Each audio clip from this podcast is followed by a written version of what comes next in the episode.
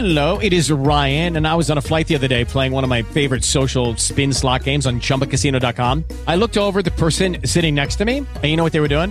They were also playing Chumba Casino. Coincidence? I think not. Everybody's loving having fun with it. Chumba Casino is home to hundreds of casino style games that you can play for free anytime, anywhere, even at 30,000 feet. So sign up now at chumbacasino.com to claim your free welcome bonus. That's chumbacasino.com and live the Chumba life. No purchase necessary. Group. Void prohibited by law. See terms and conditions. 18 plus.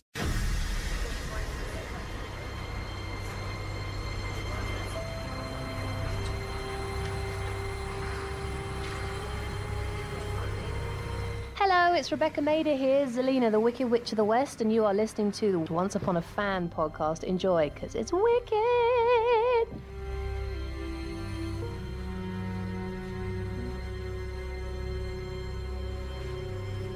Hello, everybody, and welcome back to the Once Upon a Fan podcast. I am your host, Henry's cell phone charger, and I am joined by my co host, who I will allow to introduce herself. I am the Lucky Hyacinth. Still think that sounds like a Chinese restaurant. It really does, but that's okay. And we're back. We are back with our fourth or fifth season of this podcast, I guess, if you want to give us seasons. And we are back for the seventh season of Once Upon a Time, which is very much a requel. I think that Adam Horowitz and Eddie Kitsis were correct, a thousand percent, in using that term because it very much feels like a sequel and a reboot at the same time. So, requel it is. I totally get it. Um, so yeah, we're back and we are happy to be here. So we do want to let you guys know right up front that this episode is obviously going to be a little bit different, and here's why. We don't really have a lot of news bulletins to discuss. So instead, we're going to move on into our talking points and the review of the episode. So Hyperion Heights is the name of the season premiere this year. It was written by Adam Horowitz and Eddie Kitsis. It was directed by Ralph Hemecker. Now, he should be a familiar name to those of you who are regular listeners of the podcast, as well as if you're a pretty much dedicated fan of Once Upon a Time, because he has helmed 24 different episodes of Once Upon a Time, including, these are just a few, Hat Trick, Broken, Queen of Hearts, The Miller's Daughter, Going Home, There's No Place Like Home, The Apprentice, and The Final Battle Part 2, which was the season finale for season 6, like the second half. All of my So- favorites. There's a lot of faves in there for me. Yeah, there's a lot of faves in there for me as well. And not only that, but there are episodes that he directed that I really enjoyed that are not included on that list, too. So keep that in mind if you want to do the research. Again, it's Ralph Hemecker if you want to look that up, which we highly encourage you to do so so that you can appreciate the work that he has done there. Um, so there's a lot happening here, obviously. There's a lot of setup going on. There's a lot of different things to talk about. Um, you know, we typically would go point by point and kind of do talking points, but I kind of feel like in this instance, um, you know, we're probably going to end up jumping around when we talk about s- specific storylines, but I really want to talk about the opening segment first um, and just kind of break that down because that's where everything else branches off from. So it begins with the scene that they had actually screened for us at San Diego Comic Con. Uh, that they later put out online, which is Henry, um, teenage Henry, played by Jared Gilmore, in a great cameo guest spot. Um, he's leaving home and he's done with high school, so it's a couple of years, obviously, or however long it is after the season six finale, because time is wonky in Storybrooke. Um, so we're obviously jumped forward, and he's done, and he's wants to find his own story. And when we first saw this, I really loved it because I thought that that was very fitting for Henry's character, and it was very exciting. I've always been a big proponent of you know Henry's character getting to kind of take the lead and, and come into his own as a hero a little bit more just because I kind of thought that naturally that was the way that it would go that Snow White and Prince Charming's grandson would end up becoming a hero himself. He was the author too, but you know, I kind of always advocated for that. And I loved also that he said that he found hundreds of other books, including French and Italian versions of Snow White. I thought that that was great. But he's not in any of them. He's the only him. He said, I'm the only me. Which I thought was some really, not really surprising character work, like development for Henry.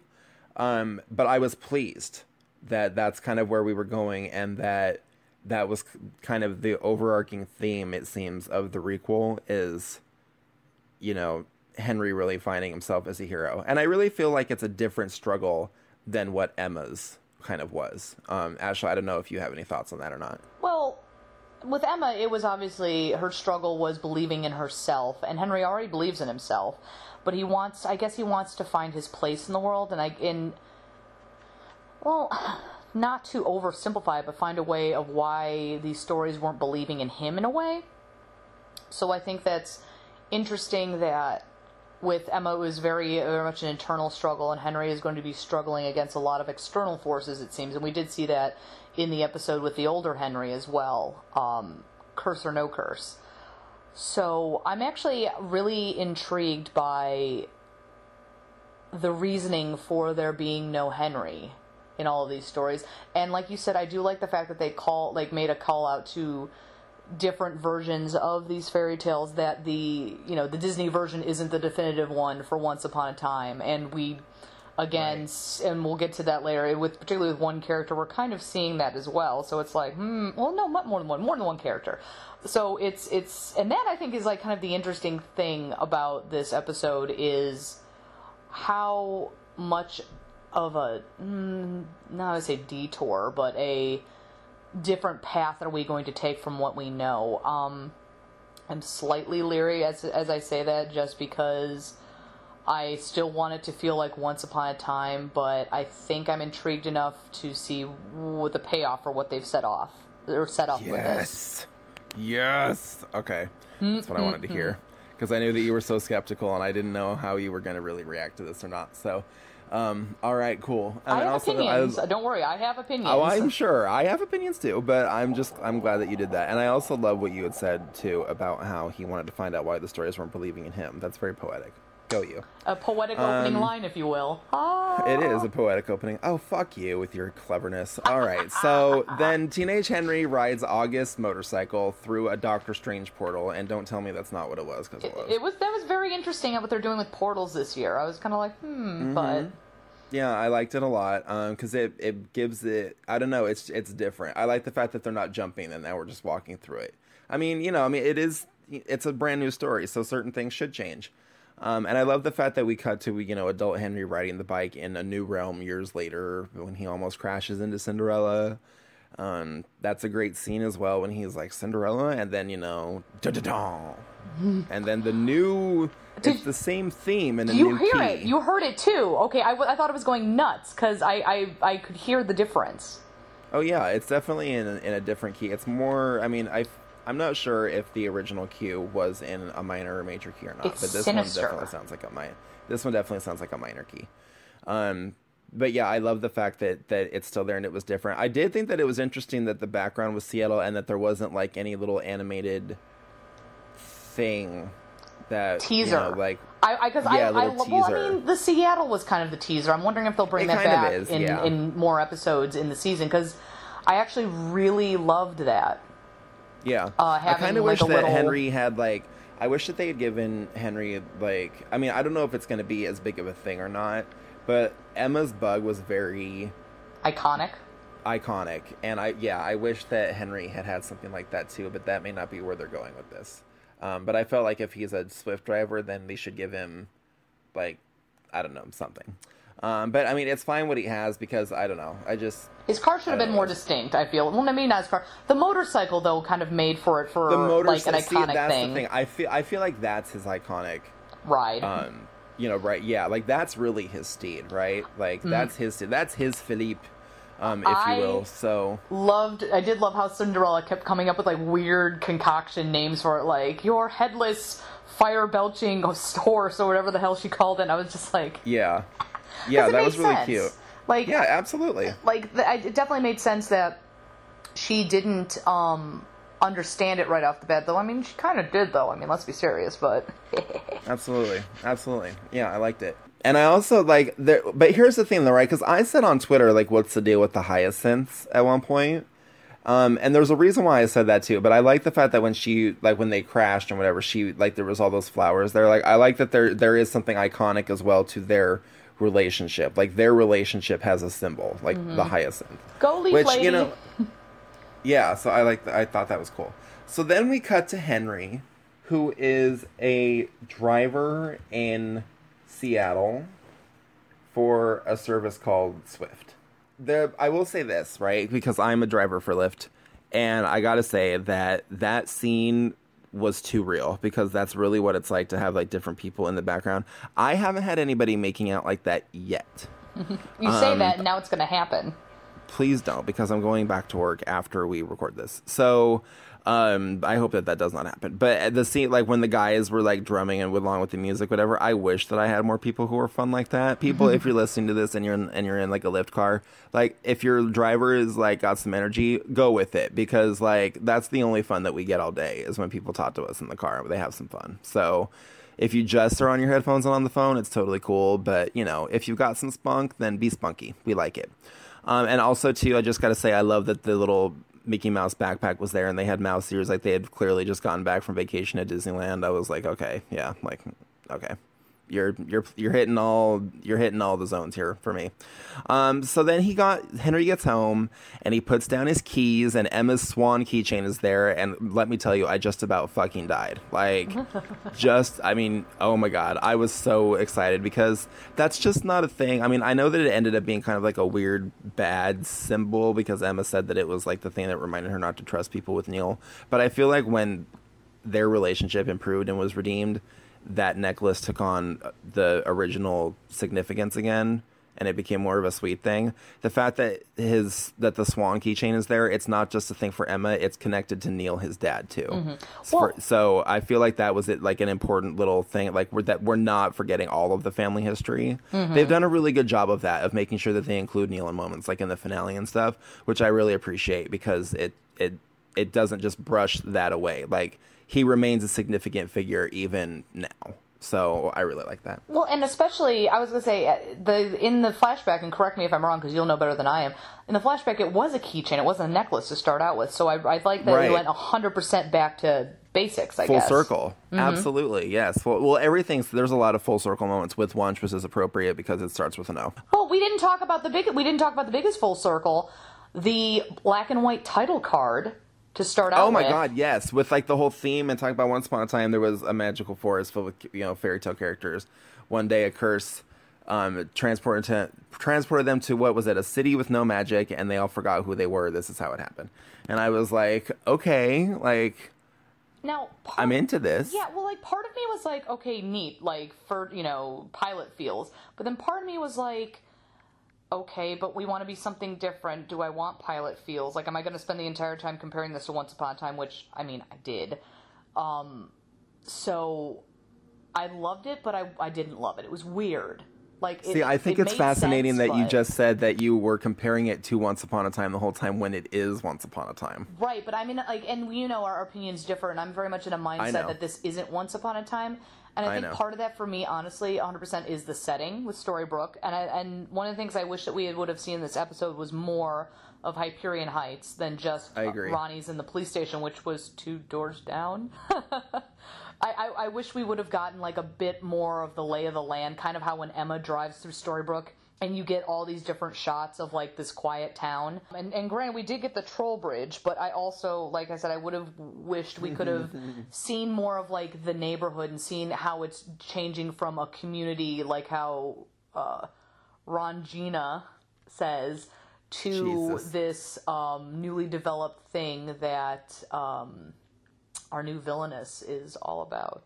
And we are definitely going to talk about her later. All right. So and that's when Lucy knocks on the door, and we see basically the scene play out as it did from the finale when she, you know, came in.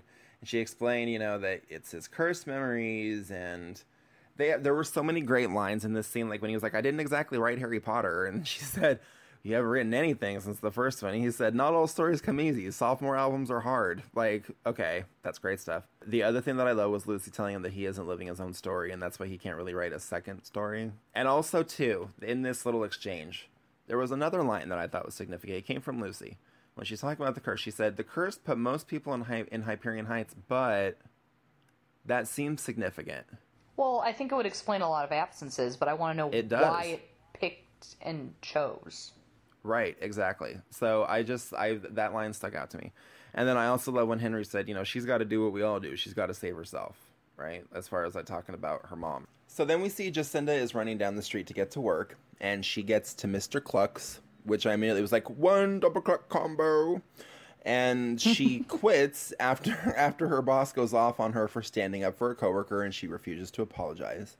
I thought that was an interesting introduction to her character. Like she's clearly like standing up for herself, which I was like, okay, that's probably what ends up getting her in trouble with Lady Tremaine. Mm-hmm. Um, is that kind of attitude?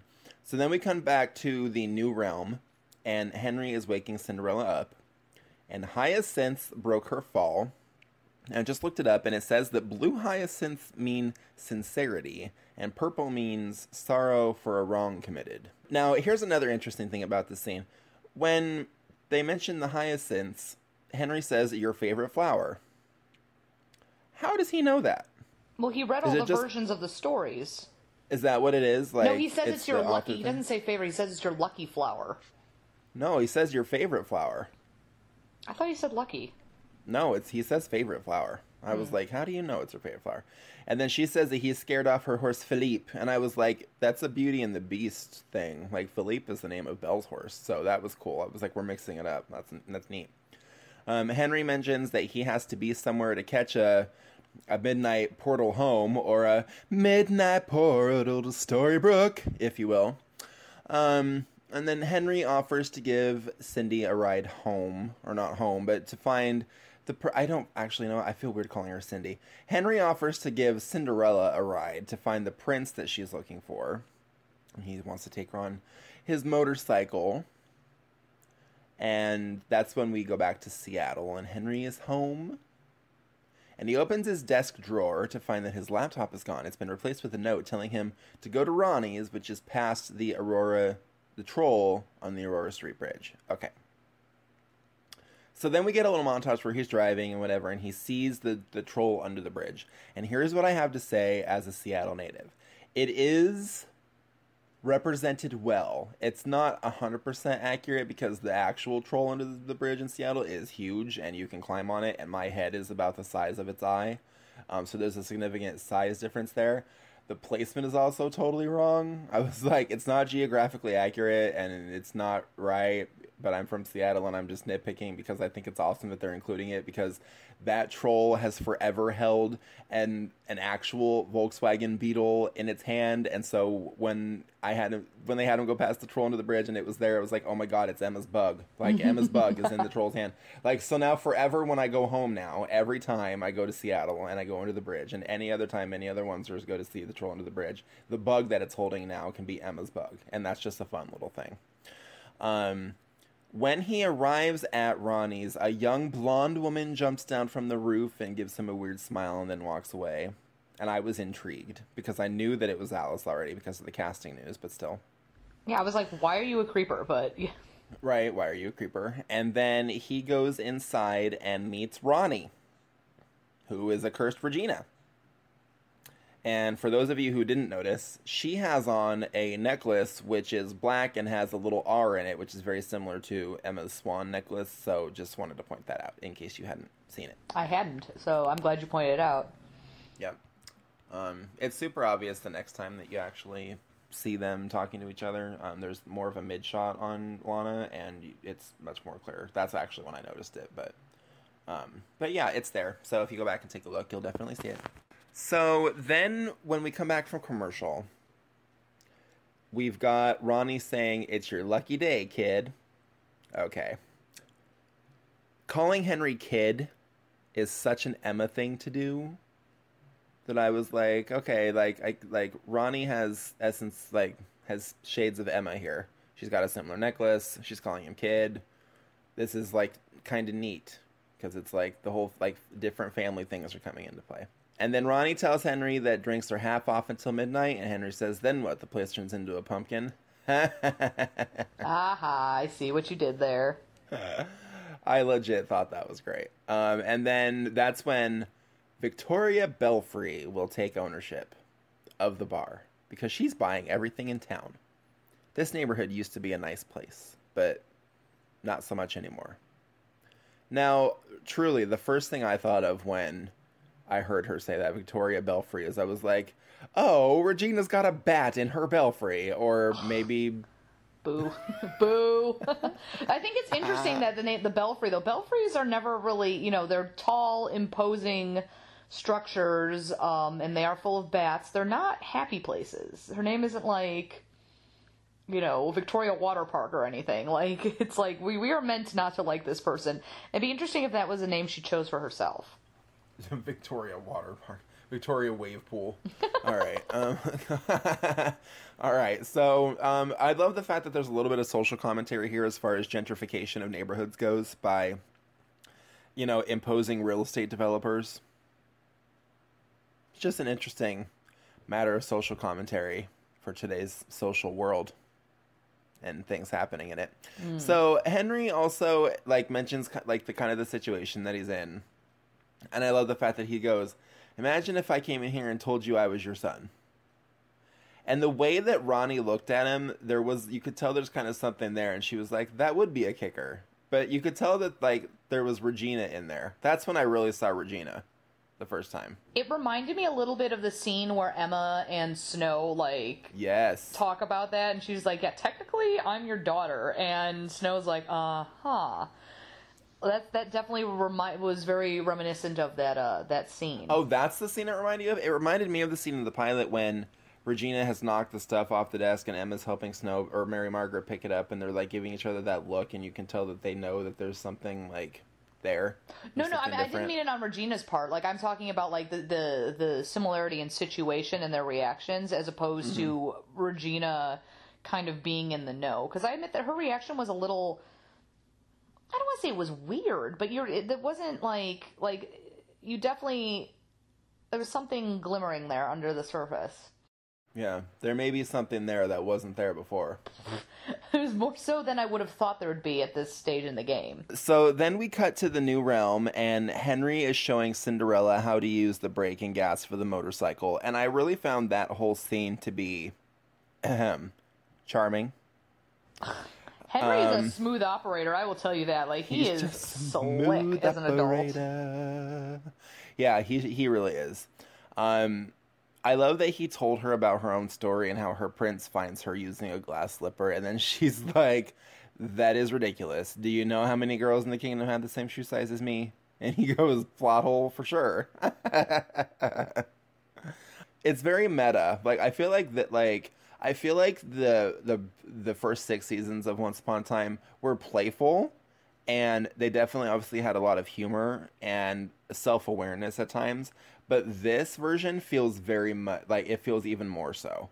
This one feels like it's a Once Upon a Time that's very aware of itself kind of thing, and it's almost like a self-reflecting version of it. I don't know. It's it's a it's an interesting study of the show because I feel like it's it's reflecting back on itself in almost a comedic, not a comedic way and not a mocking way, but it's like reflecting back on itself. Mm-hmm. So that's interesting. There's also a little bit of an exchange right after that where he says that it's like a sign or whatever. Yeah, that there's a sign. What did he say? Oh, I don't believe in signs. He said that's how it goes usually. But then, sorry, but then something usually happens to make that to make that happen. I leaned away from the mic for just a moment. I would have liked to see more patrons in Roni's bar. Like if it was like a neighborhood haunt, I would have liked to maybe see some more people that would show up and uh, be relevant later on. Like I understand it is the middle of the day, so it wouldn't be crowded, but you always have like those two guys who are always in a bar. Um, so j- there just being an absence of people in every single scene that we see it, it was a little weird for me. Um, I felt like that would have been a good opportunity to kind of set up a few other things with the neighborhood because I mean, well, we, we see we've seen so far a bunch of people that we know um, are in the neighborhood, but I would have liked to like. I, I, would have liked to see more people. And then again, it could have been very distracting if we saw like such and such sitting in the background, like one of the dwarves or something. But at the same time, it was very not unsettling, but it was just very odd that like this bar is empty, and then like just so they like only their conversations were happening in it. I don't know. That's funny because I thought it was. I thought it would have been weird that there would have been anybody there. I actually thought that it was strange that she even offered him anything at all, and that she had said that drinks were half off until midnight all day. Because I mean, it's not like we really know what time of day it was, but it seemed to me to be like more like late morning, early afternoon. Um, so I was like, why is she even there and, and offering him a drink? That I mean, to me, that scene where maybe bars are open, and I'm just, I mean, maybe you're more of an alcoholic than I am. Whoa. But um, I mean, well, no, I mean like when you know I, I go and I play trivia Wednesdays at the pub down the down the street, and you know you could come in at like three o'clock in the afternoon or whatever, and there's always kind of somebody in there. But like whenever I go out of town for stuff, usually my flights are fairly early in the morning, and there's like even at the hotel bar, there's always somebody there. Like even if they're getting a Bloody Mary. True. I guess that's true. Maybe there could have been more people there, I suppose, but um, I mean, it didn't bother me um, that that was the case. I think that the major reason why there probably weren't more people there was the the fatal budget curse. Um, I would imagine that that probably had you know something to do with it. So, um, let me see. Yeah, that whole um, that exchange was cool. Um, I just yeah, I I thought that it was nice to see them there, and and it actually there's there's another part of it, and I feel actually no, I'm gonna wait to talk about that until later. So then, right after that is when we go back to the new realm, which needs a name. The new realm needs a name. I know, It I was- can't be. The, It can't be the Enchanted Forest. I was so tempted to call it that. Like when I was thinking about it in my head, I was like, "Wait, no, this is not. This is not the Enchanted Forest." But I don't know what we. I mean, we don't know enough about it, about it to have a name for it yet. So No. maybe the second scene, second scene, second episode will inform that more. But yeah, I agree. I can't. You can't just be calling it like Rem, Realm Part Two Electric Boogaloo or anything. I mean, Electric Boogaloo. I think that'll be the name of that'll probably be the name of a character who's like Bing Bong. um. So, but no, it do, it really does need a name. And what's funny is like we've been to the Enchanted Forest, and then as you and I have dubbed the other ones we visited, we've been to the Heroic Forest, we've been to the Wishful Forest. Um. We've we've done all of those now. So there's I don't really know what else that we could call it like other than like the magic forest. Cinderella's Magical- Forest, but that I mean that doesn't forest? that doesn't Like- lead on. like and uh, today in the shoehorn like i don't know. I'm, I'm not sure. Uh, i don't really know. Um, what we could call it obviously they're probably not sure either because that's why it's called the new realm. But these things are difficult to name so i'm not gonna like this isn't like giving them any kind of like like making fun of that or anything. It's just a commentary that like it does need a, a name but i can understand why it doesn't have one. So because it's like it's the alternate forest almost Well, alternate forest might actually. I might start going with that because that does really like. But it's not an alternate though. But it is because it's an alternate version of the story. It, like it's another book. So Right, but like when I hear alternate forest, I think of like what the heroic forest was, where it was like an alternate universe, where you know we had all of our people who were in a different role, which is kind of what the case is. But this realm seems to be different people in same roles. So well, it's well funny because like now I'm just thinking of like Once Upon a Time, like Volume Two. Remember when Henry and Violet found Volume 2 mm-hmm. um, of the books, and I'm like, what is it, the voluminous forest then? But then I'm just thinking of like these these like really busty women walking around everywhere. vol- so I'm not that sure would be that's- voluptuous, not voluminous Oh, that's forest. that's voluptuous. Okay, that's the voluptuous forest. Okay, that's where the the the wench the- from the pirates, right? That's where is that's then. Or the that's where excuse me. At. Oh, right. Okay, that's where Themyscira is. Okay, gotcha. Okay. um, so Henry is showing yes, and um, no way I did that. Um, so that oh yeah, that's when Cinderella she knocked him out and rode his bike away. I want to know the logistics of filming that because her uh, dress is voluminous and just I want to I wish I could have seen the behind the scenes of how they were able to film her on the bike without like anything happening to both the dress and the bike and the actress. Like I, I do love that she took the bike. I mean, that's what we should be concentrating on. But the whole time I was like, how is she not like getting sucked under the wheels by all that dress? Did you see how the dress like billowed up though when she was riding away? Mm-hmm. It like, it's all like tucked in under her butt. Yep. Yeah, it was all like perfect, and then it's all like flaring out of the sides and everything. I thought that was funny. Um.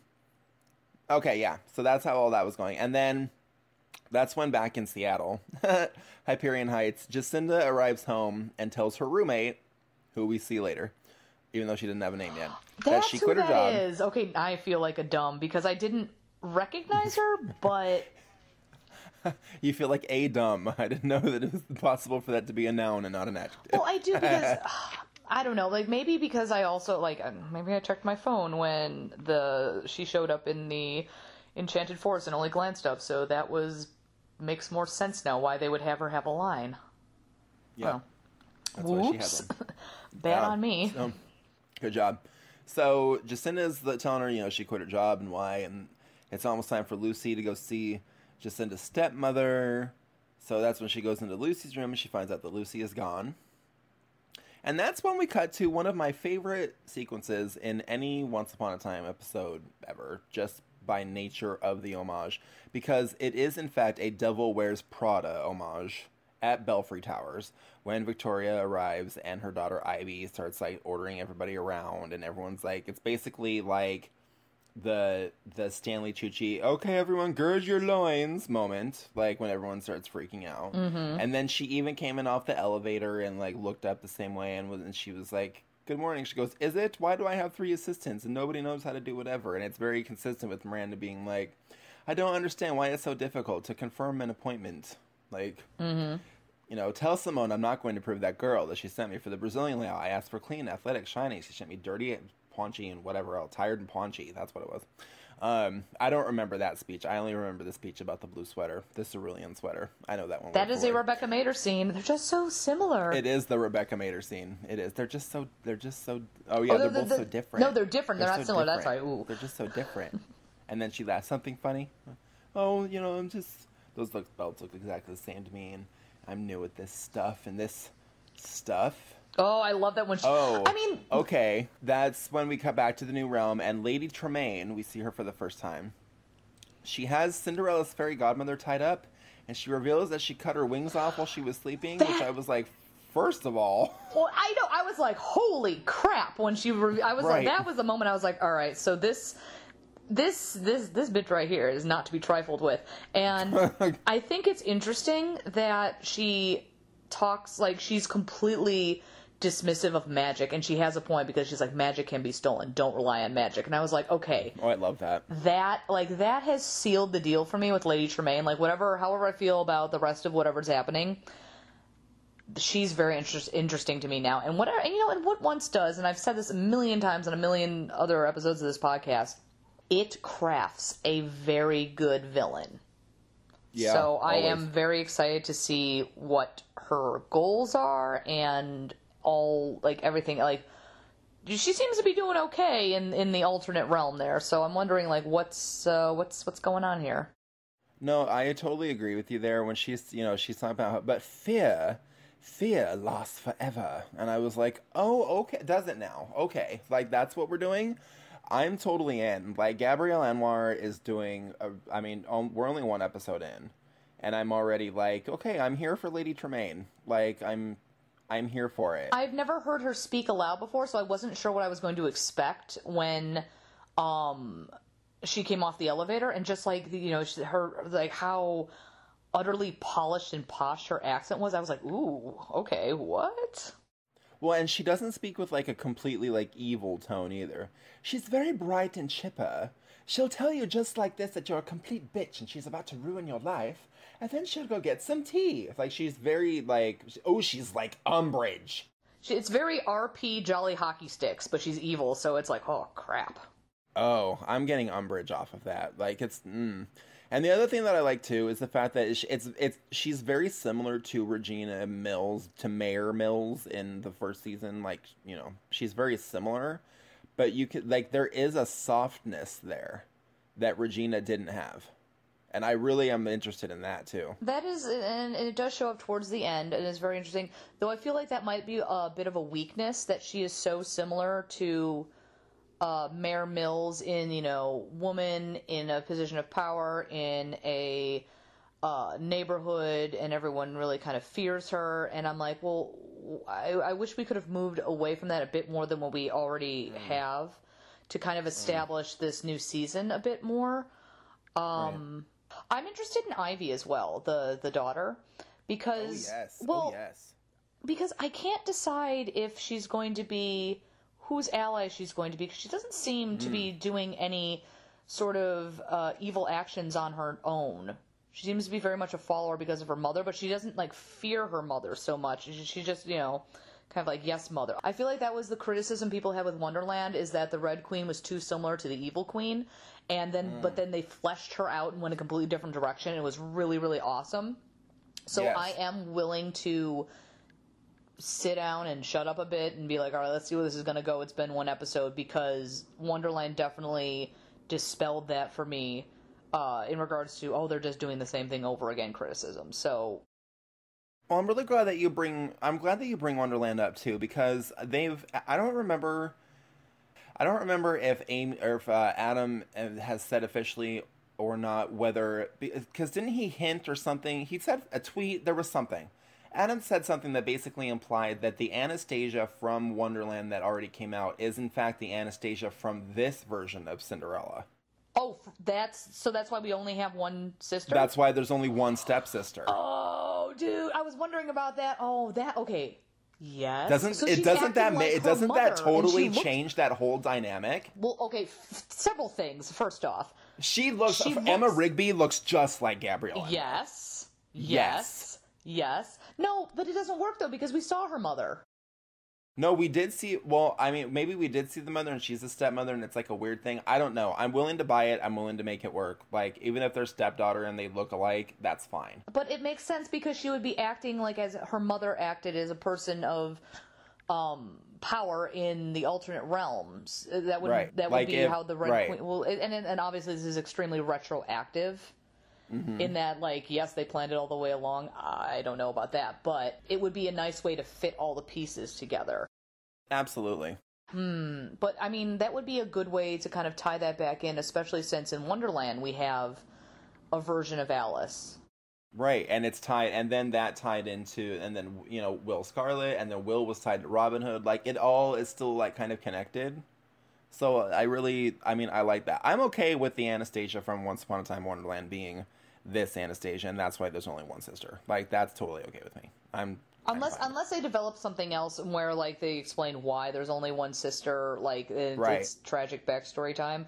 Which they can change it is fine, but if that's the way that we're going with it right now, then that's cool. I mean, I'm basically at a point where sometimes I understand that like writers can have an idea for how something's supposed to go, and then maybe they speak about it out loud because they're at a press event, and you know, like you're asked about it, so you talk about it. And then as you uh, develop the idea more, it shifts in another direction, and then you're kind of stuck because it makes it look like maybe you know you were like people are accuse you of lying or whatever, but in reality you had one idea and now it's changed. Well, You yeah, know, it's a very fluid thing. You know what I mean? Yeah. like they it have a an idea of where they want to go, but I'm sure they haven't written every single word out yet. hmm It's kind of like I mean, you kind of like plan out. I know like this is the tentpole event, and this is a tentpole event, and this is a tentpole event, and these are the things that have to happen in the story. So regardless, everybody has to end up here at these points for these reasons. How they get there is a little bit more fluid. That's kind of how I've I've been like kind of approaching, looking at this, um, and even in my own writing, kind of approaching it that way too. We're realizing that you know, I know what the end goal is, but I can still maybe move people around in different directions from what I was expecting along the way. And if something else better comes up, then I have to figure out how to reconcile. So it's fine. But back to the scene, though. uh, Well, no, actually, you know, I want to keep talking about this because. Okay. Let me take a breath. So we don't really know who cast the new curse, and I'm not actually convinced that Tremaine is the one who did it. See, I'm assuming I'm not really that. sure what's going on. Hmm? I'm assuming that. I feel like I read that somewhere, but uh, you're right. I don't think it was ever like stated. Stated. Yeah, because it's it's also a question of whether she's awake, Hmm. too. Like it, with with Regina, it was very clear Right. There's no Um, clear indication that anybody is awake. I don't think that anybody is awake or cursed. I mean, not even with another character that we'll talk about later. I mean, Not the one I'm thinking of. I was thinking of somebody else. I was thinking, well, we can just do it now. I was talking about Weaver. I was talking about Alice. Oh, oh yes, same. I'm not sure if she's awake or not either. She seems to be.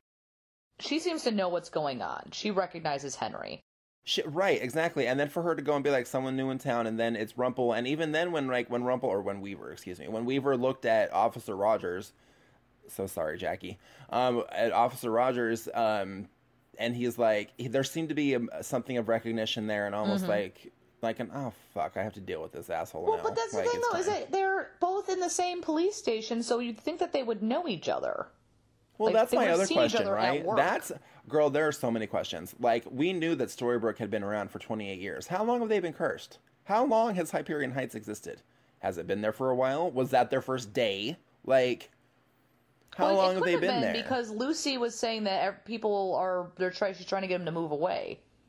Well, yeah, but I mean, what if that's like, what up? if the curse, what if the curse created that whole thing? Like, and Lucy knows because she's still awake. And how is Lucy even aware if there was a curse? I want to know where Henry published his book. I'm interested in that, and like I assume, ev- like I assume the first six seasons are in are the book. They are the first six seasons hold. Yeah, that book holds the first six seasons. Hmm. I bet it's the same. Co- I bet it's the same one. Of like it'll be like a thing where it's the same company that Isaac was like trying to write for. uh, full circle. But yeah, like it does open up that whole question about um like who cast the curse and how long have they been cursed and how long has Hyperion Heights been there and who's awake and who's not and you know, I mean, you know what was interesting too about that since we're kind of jumping all over the place now is that um what was interesting to me was that when Henry at the end when he goes to the to the supposed cemetery where his his uh, wife and child I guess are supposed to be or his family are supposed to be buried right? And he's like um isn't this if this is the 10th and whatever right and she's like yeah and he's like isn't there supposed to be a cemetery and she's like no it's been like this as long as I can remember I was like, okay, uh, that means that she's like she's one of the people like she's not cursed. She's not a fairy tale character. She's from here. Oh, no, I thought that he went back to his neighborhood though. No, he was like he was going to take the hyacinths To, to the, the grave, the graveyard back of by his, where of he's his at. wife and of his, of his wife It of his family. in, but it wasn't in Hyperion Heights, was it? it wasn't. I well, it would wouldn't it have to have been? No, it could have just been the fact that the false memories. So he would have thought it was a graveyard. He would have had the false memory of that address, and because he's starting to wake up, he went to the place where he, in his false memories, the there was a cemetery. Because like you can't go to the cemetery and then there be like, oh, there's no gravestones. You know what I mean? Like, so I think it was just he always had like memories that that was a place to be, and then when he actually like went there while he's starting to wake up, it was like, yeah, no, that was it was just a placeholder. It was like uh uh oh god, I don't I don't really have an analogy. Does that make sense? I mean, I guess. Oh, I thought you were going to do an analogy. I was waiting for you. No, no, no. I'm, I'm saying, well, I was. It, it didn't come. I was, I was thinking like it was something like in the Truman Show where like, it, you know, this is supposed to be a building, but it's really just a facade of a building. Oh, I okay, I see. But see, even then, that raises the question of how long have they been cursed? Because if he had gone to that cemetery before to put flowers down, then Maybe he thought he did, or maybe there was just some weird guy in an empty lot putting down flowers. or is this or is this a thing where he's been like cursed and doing this over and over, and it was only Lucy's arrival that jump started thing? Kind of like how Emma's arrival in Storybrooke kind of made time start to move. Did Lucy's arrival? See, that I feel like here's what here's what I feel. I feel like these are all questions that we may not get the answers to. Maybe we will, maybe we won't. But I'm kind of wondering, like, God, I wish I could ask the guys this. Um, I wish that like, there's got to be something like. I, I. I think this is a thing where we're gonna get a little more teasing out um as the episodes go on. Probably. I mean, because it's a thing where, yeah, I have so many questions. Um, God, I, yeah, I really wish I could ask the guys about this. Um, okay, so let's go back to the notes here because like I want to move off the curse talking and get back into other stuff. Oh, the other thing about Tremaine I was gonna say too is that I love how she was like she grabbed the wand and then she goes, "How does this work?" Something like bibbity bobbity boo, and then she way totally she- just she just totally ev- evapped the fairy, like just Well, like Just- the way she said it though was just so ridiculous with her accent. She's like bibbity bobbity boo. Yeah, it was very like, yeah, I was like, oh my god. And then she would go, if Cinderella ever returns, have her clean that up. And I'm like, oh girl, you are an evil one, aren't you? Like you are wicked. I'm like, I am excited. I am excited to see more from her. Like I am like okay, okay, all right, give me more. well, it makes you. It makes me wonder what Victoria Belfry is capable of. Mm-hmm. Oh yeah, So, so that's that's my big thing. Is like, okay, if Tremaine is that bad, and like if she's cursed, she's probably still gonna be awful. And if she's not cursed, well, I mean, the bitch cut some fairy's wings off and then turned her into dust with her own wand. Like, And and really quick going, but jumping back to Ivy, like I said, I really couldn't tell if she was like evil or if she was just going along with it because, like I said, she doesn't seem as severely cowed as some of the other characters we've seen that have like had to go along with things. You know what I mean? She seems very much kind of like, okay, I'm here. You know what she reminds me of? Like Selma Blair and like a lot of things she's done. I can't put my finger oh on my one. god, she's totally Selma Blair in Cruel Intentions. Yes, yes, exactly. Yep, that's what I got out of it. I, yeah, that's what I was reading off it. Especially like at the oh no, not even. Sorry, not Cruel Intentions. She is Selma Blair in um, Legally Blonde. Okay, yeah, no, def- oh, that's way That's better. yeah, is. but that's like like like when. I dress up like a frigid bitch, I try not to look so constipated. Like she, that's to, that's totally who she reminds me of. I mean, I'm not trying to say that the actress Adelaide Kane is a frigid is like a frigid bitch who looks constipated because I'm not, that's No, certainly not what I mean. Is oh my god. Like I saw her at Dragon Con because she was there with Reign, the Reign people, and she has like all these like T-shirts and stuff that she sells and, and everything. Like like they're all like I can't remember the slogans on them. You gotta you gotta check them out. But she's like really super chilled out. But yeah, no, she's she's and that's not really the performance she's giving. She's not a frozen constipated bitch. Like Ivy actually has a lot of like energy. That that's why I'm interested. I'm kind of hoping that she isn't like a strict baddie that she she's more like dubious and she's kind of like okay i'm here because this is the comfortable place to be but if something really rattles my cage i'm gonna go with blah blah blah blah blah you know Yeah, I'm looking forward to the character arc there to see you know what more comes from Drizella and from from Ivy Belfry, um, which is such a great name. And then um, we go back to Seattle after the flashback to the Tremaine scene, and that's where Lucy she's making a wish with a coin at a at the, a, a magic well, but it's like the magic well. mm-hmm She says that the empty lot used to be a garden and things used to grow and they can again. And she believes that things can change, but Jacinda is there. She she arrives and she says that she doesn't believe in signs again. And she tells Lucy that the wish is a waste of a quarter, and Lucy says, "Not if the wish comes true." Which preach on, sister. except for the fact of a quarter that is a lot of sense to be throwing into a wishing well i was like girl that you would do some laundry with that like uh, That's a that's a lot of weight for the wish, though. Like a big wish requires a big sacrifice, and Okay, in this case, true. a quarter is necessary. True Um, and then that's when Lucy reveals that she also found her dad, which I thought was interesting because I'm like, it's like Snow White and Charming again, but it's not. Like, it's weird. It's cool. It's different. It's new. It's fun. It's today. It's hip. It's now. It's it's happening. It's fascinating. pia pia Um, darling pia Exactly. So we come back and we see that Henry is at Roni's still, and that's when Jacinda comes in. And she's carrying a laptop and she says that Lucy is stealing computers now. And then Roni says, Never a dull moment with that one. Okay. In that moment, just really quickly, it occurred to me that Regina is Lucy's grandmother. I, for some reason, did not make that connection until you actually said it, but yes. Grandma Roni is a thing. I mean, not Grandma, Grandma Roni, Roni's but thing. like, yeah. Well, I mean, but well, so is Grandma Regina, or I mean, Grandma Emma. So that's also bizarre. Um, really weird. But um, it also occurred to me too, like, there's another point later on in the episode where uh, Lucy said talks about her grandma being the the wicked stepmother, and I was like, this poor child, her her grandmothers are the evil queen and the wicked stepmother. Henry's gonna have to sit her down and be like, so. Like, Here's your 900 relatives. Um, they're all kind of evil, but it's okay because they're not anymore. Because think about it, her her great aunt is Zelena, the well, I mean, she West. would she would she would know all of that too because she read the story, so she knows everything that happened in Storybrooke. That's the fun thing. Everything Ooh. that happened in Storybrooke is in that book. That's the thing. So she knows all about that. No, you're right. Isn't that so cool? Okay, anyways, I love that. I just think that's so, I, that's so fucking well, we neat. a I want a scene. replica of that book.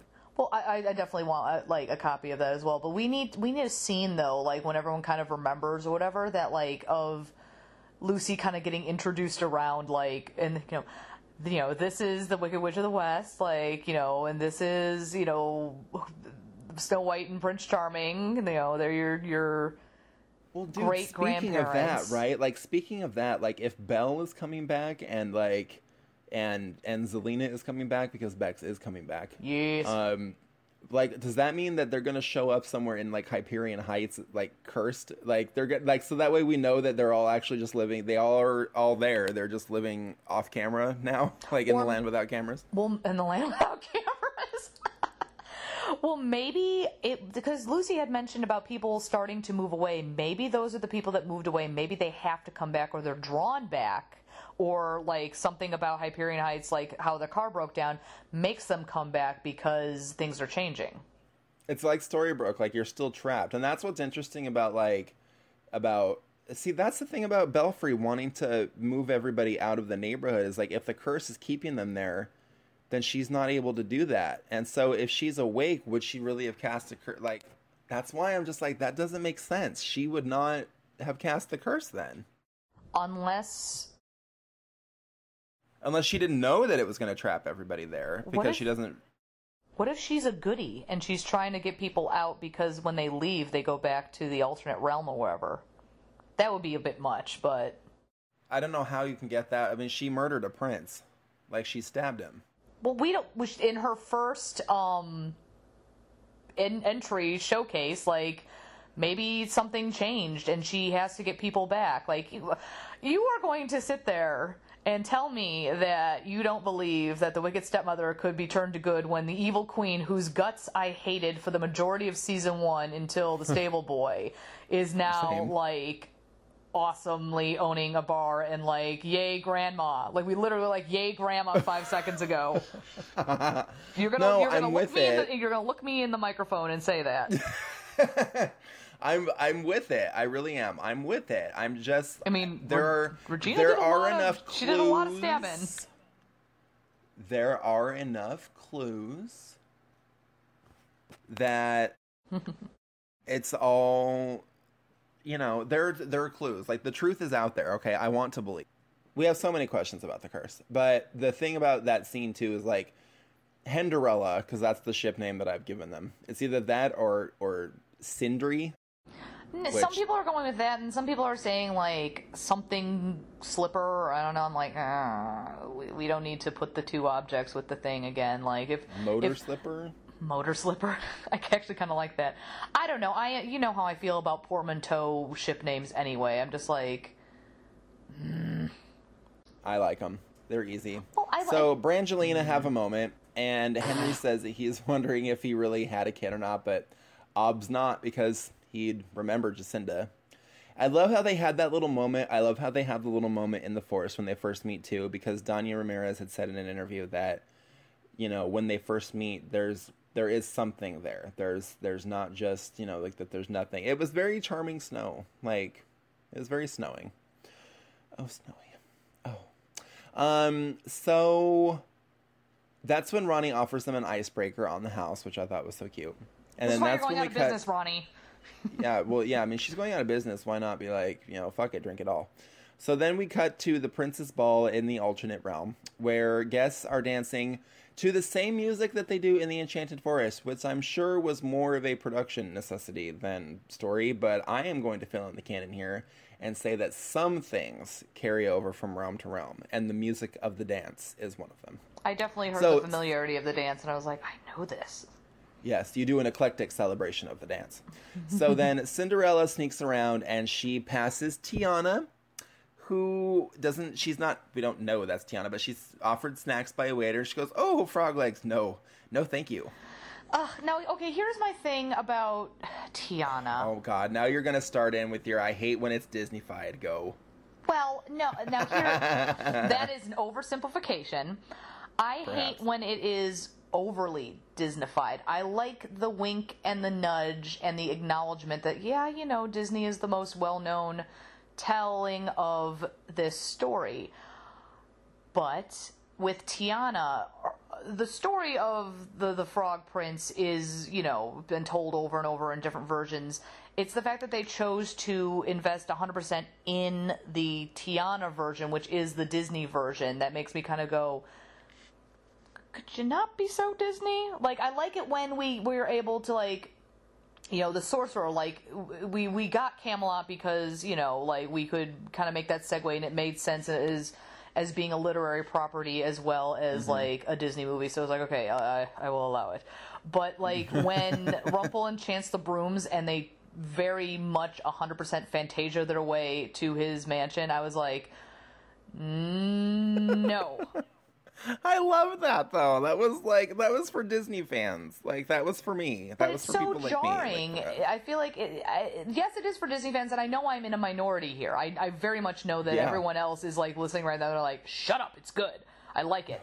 I get that. I really do. I'm just saying it's my opinion that I I liked it better when it was Snow, like when Snow White was kind of making the reference in back in season one, where she was like, "La la la, bluebirds," and then she's like, "I'm gonna kill him with a broom." When it was, it was a very light kind of acknowledgement of uh, the Disney counterpart. Like I would have hate, I would have hated it if um, Regina had only worn like stuff that the evil queen in the, the Disney Snow White would have worn. Like I would have been like it wouldn't have allowed Regina to be her own person. And I feel like with Tiana, because we're gonna get an Elsa thing if with Tiana, I'm worried about where Elsa didn't have a lot of wiggle room because she had to be Elsa.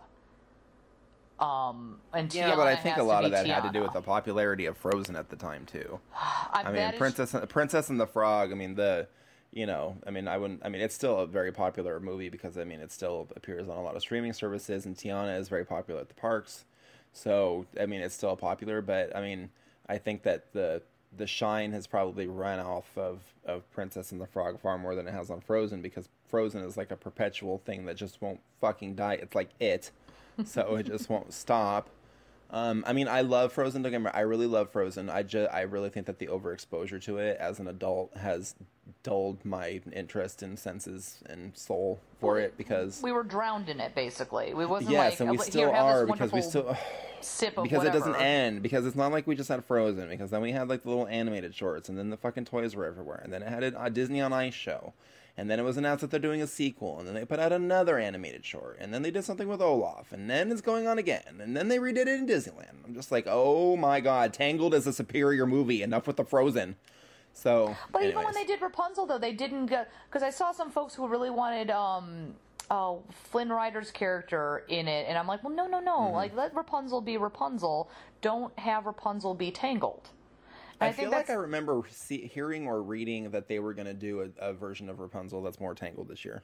in with this, I think I, I feel like I've read that as well, which I'm like, all right, okay. I mean, if they can get Zachary Levi, I would be like thrilled. And if Mandy Moore could get out of her NBC contract for the Fantabulous This Is Us, then that would be fine too.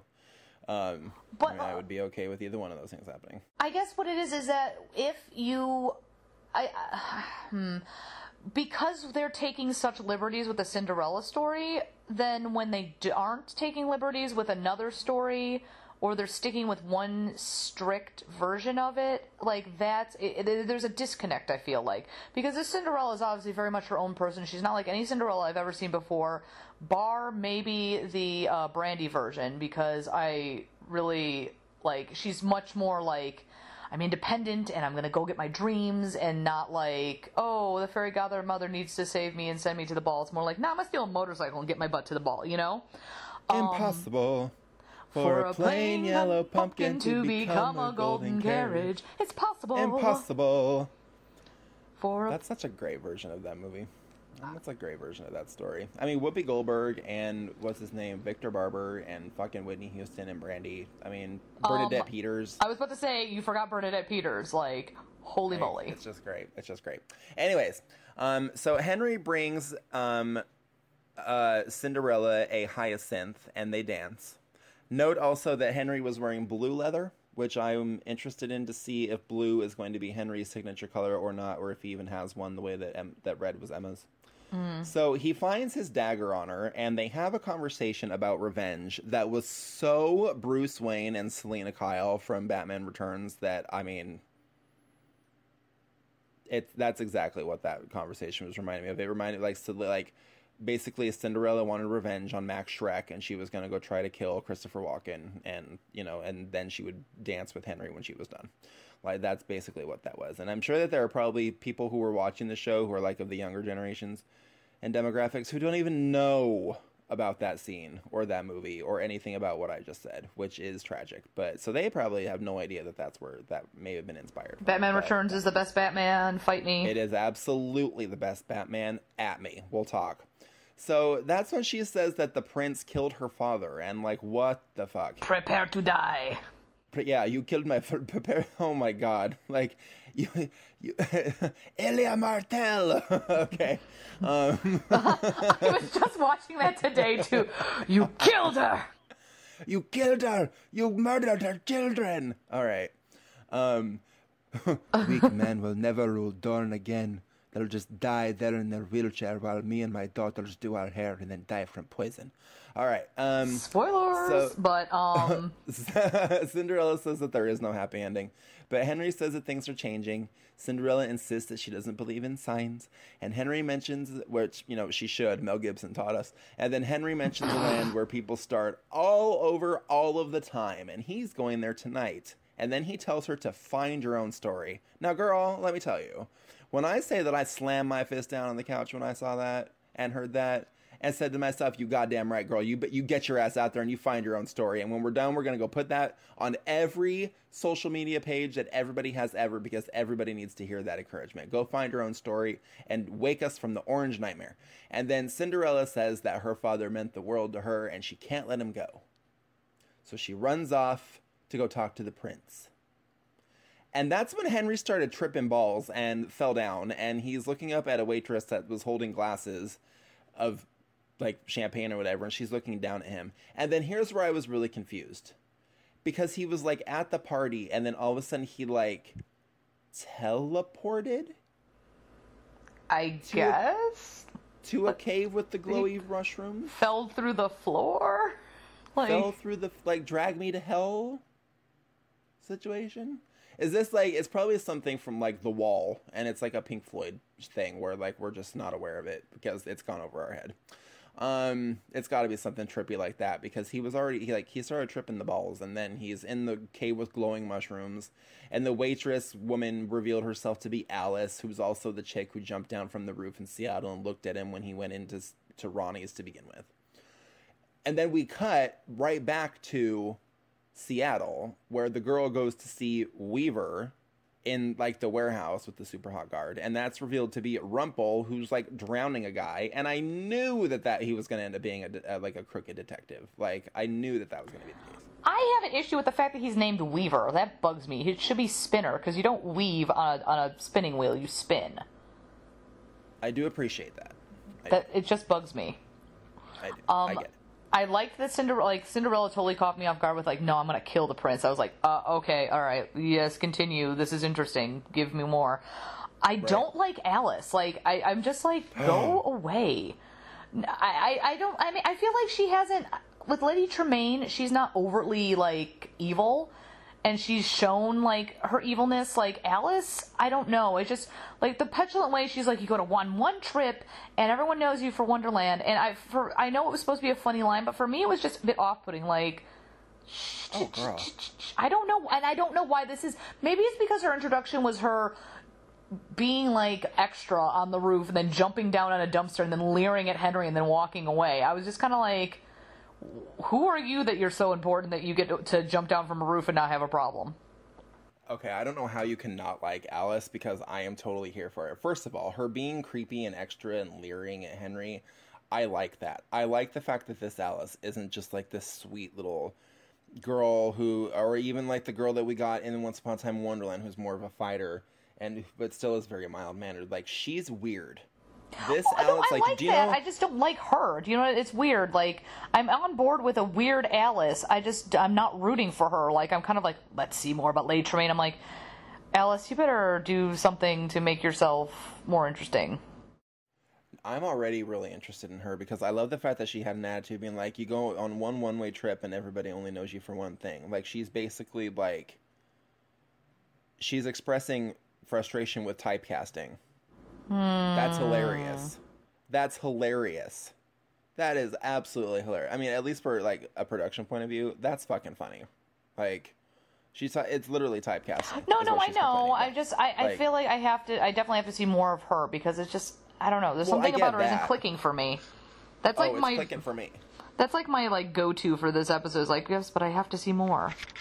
Do you know what she actually makes me like? Do you know what what this version of Alice is to me? What? This is the Jefferson Airplane version of Alice.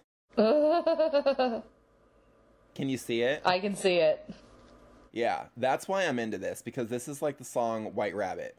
Like I'm that's what she reminded me of cuz she's British in that way. She's kind of weird. She had like a punk thing going on when she was in um Seattle when she was in Hyperion Heights. You were gonna say So- Storybrooke for a hot minute. I held, I, I heard that S. Anyways, um well cuz I was going to say so, s- I was going to say Storybrooke and then Seattle and I couldn't do either one cuz then it was going to be Seattlebrook. Um, Seattlebrook.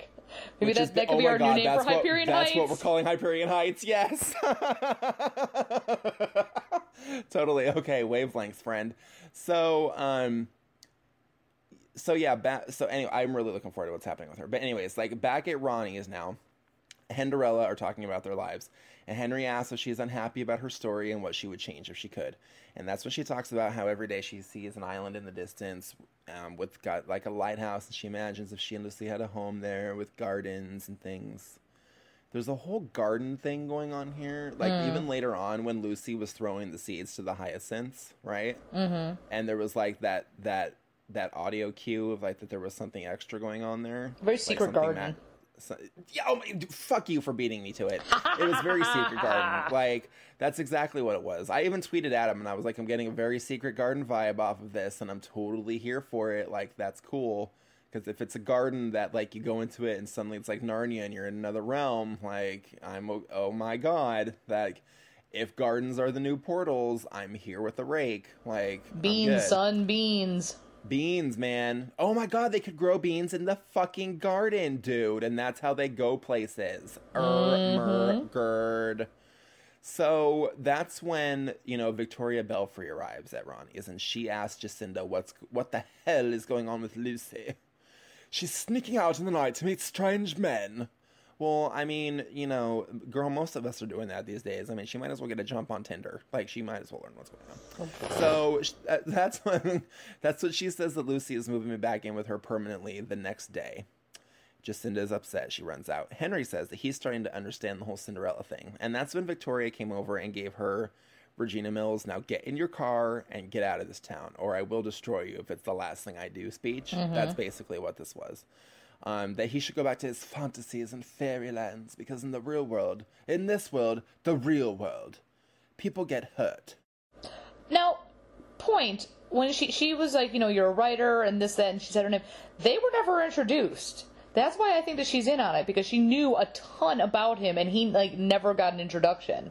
But then I was like, well, that could be explained away in story in that Lucy told Eh, her about him or whatever. But like, it just struck me as like she knows an awful lot about somebody that she literally has just laid eyes on two seconds ago. I feel like that's more a thing of Editing. maybe editing and also where it's like it's a it's a time thing. Mm. You just don't have like you don't have time to have that introduction and then be like, "Oh, I'm what do you do? I'm an author." Oh, da da da. Well, Like, then you would change the dialogue to. I mean, I know you want that dialogue, but she could have come in like, "So you're the," you know, instead of saying "strange men, strange writers," like acknowledging that she knew, knows, she knows, excuse me, that she knows like a bit about him. Maybe. I mean, you know, I mean, I get what you're saying because I kind of did have the same thought, but I was also like, there's a reason why that had to be the case. Like, it, I'm pretty sure it's like a time crunch because they were setting up so much. Mm-hmm. Um, that you know they had to do what they could. So, um, that's when that segment ends, and then Henry goes outside to leave, and his car is missing. So he goes to a local police station to report it, and the guy up front is a jerk. Just like That's like when an officer. uber jerk, like like Jesus. jerk, if you will. Um, and that's when Officer Rogers shows up and offers to help. I'm so sorry, Jackie. Officer Rogers is Hook. Henry says that he's got to get out of this place. You know, he's got to get out of Hyperion Heights. He wants to go home. Okay. Officer that seemed- Officer Hook has a hand. Did you notice that? I mean, he's wearing a glove, but, But he it's still has a hand. I'm pretty sure it's prosthetic, though. No, no, no. He moves it when he picks up the book later in in the episode. Because I look specifically, he holds the book in his hand, and it's it's not like a like I, I had a teacher who had a prosthetic hand, and it only has like a certain shape. Even it was, it was a robot hand, so he could open it and close it, but it's a very distinct like shape. And it definitely wasn't this. Like he definitely had like the artsy splaying of fingers. So unless that was a mistake, his hand works, but there's something going on. Unless he has like a space hand or something. I don't know. I mean, I, I don't think that he has a hand back, Uh, but we'll see if he ever ends up using it, like actually really using it, or if it's just like a Jaime Lannister situation. Well, it might. I just- mean, it might be like he takes off the glove and like there's nothing there, and it's part of the curse. That would be weird. dude, that's fucking creepy. Okay, so Yes, I want it Um, now. that's really creep. Like that's creeps. So, um, Like, like really quick, but like, like if Henry remembers, he's like, "And you're Hook, you're Captain Hook." It's like if I'm Captain Hook, I would have a hand in his hand. He pulls off, he pulls off the glove, and there's just a stump, and it's like, ah. like okay, that made it kind of comedic, but I still think it'd be pretty dramatic. It's like if I was really a person, and then have nothing there, and just be like, "Blimey," or whatever he says.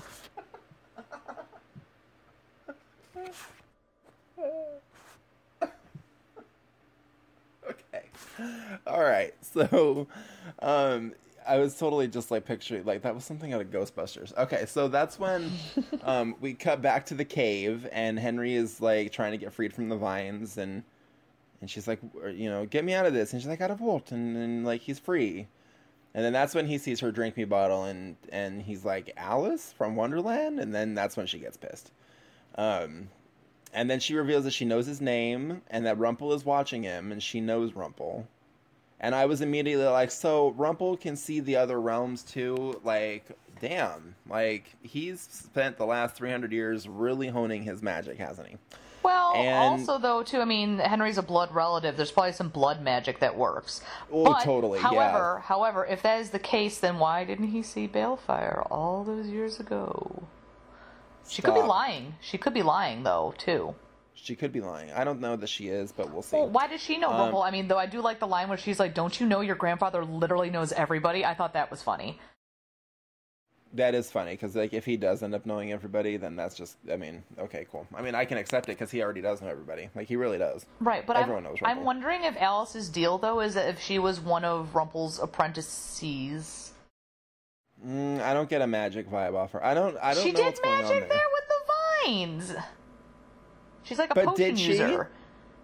She's a potion Was that user. her magic though? I think so. convinced. Well, I, I'm not Convinced. I think she does magic. I'm not convinced. Hmm. Um, she says that he can't interfere with anything because quote when it's not your story, bad things happen. I thought that was interesting too because that is quite true. Uh, it's quite true in storytelling, though, unless you're like in you know Game of Thrones.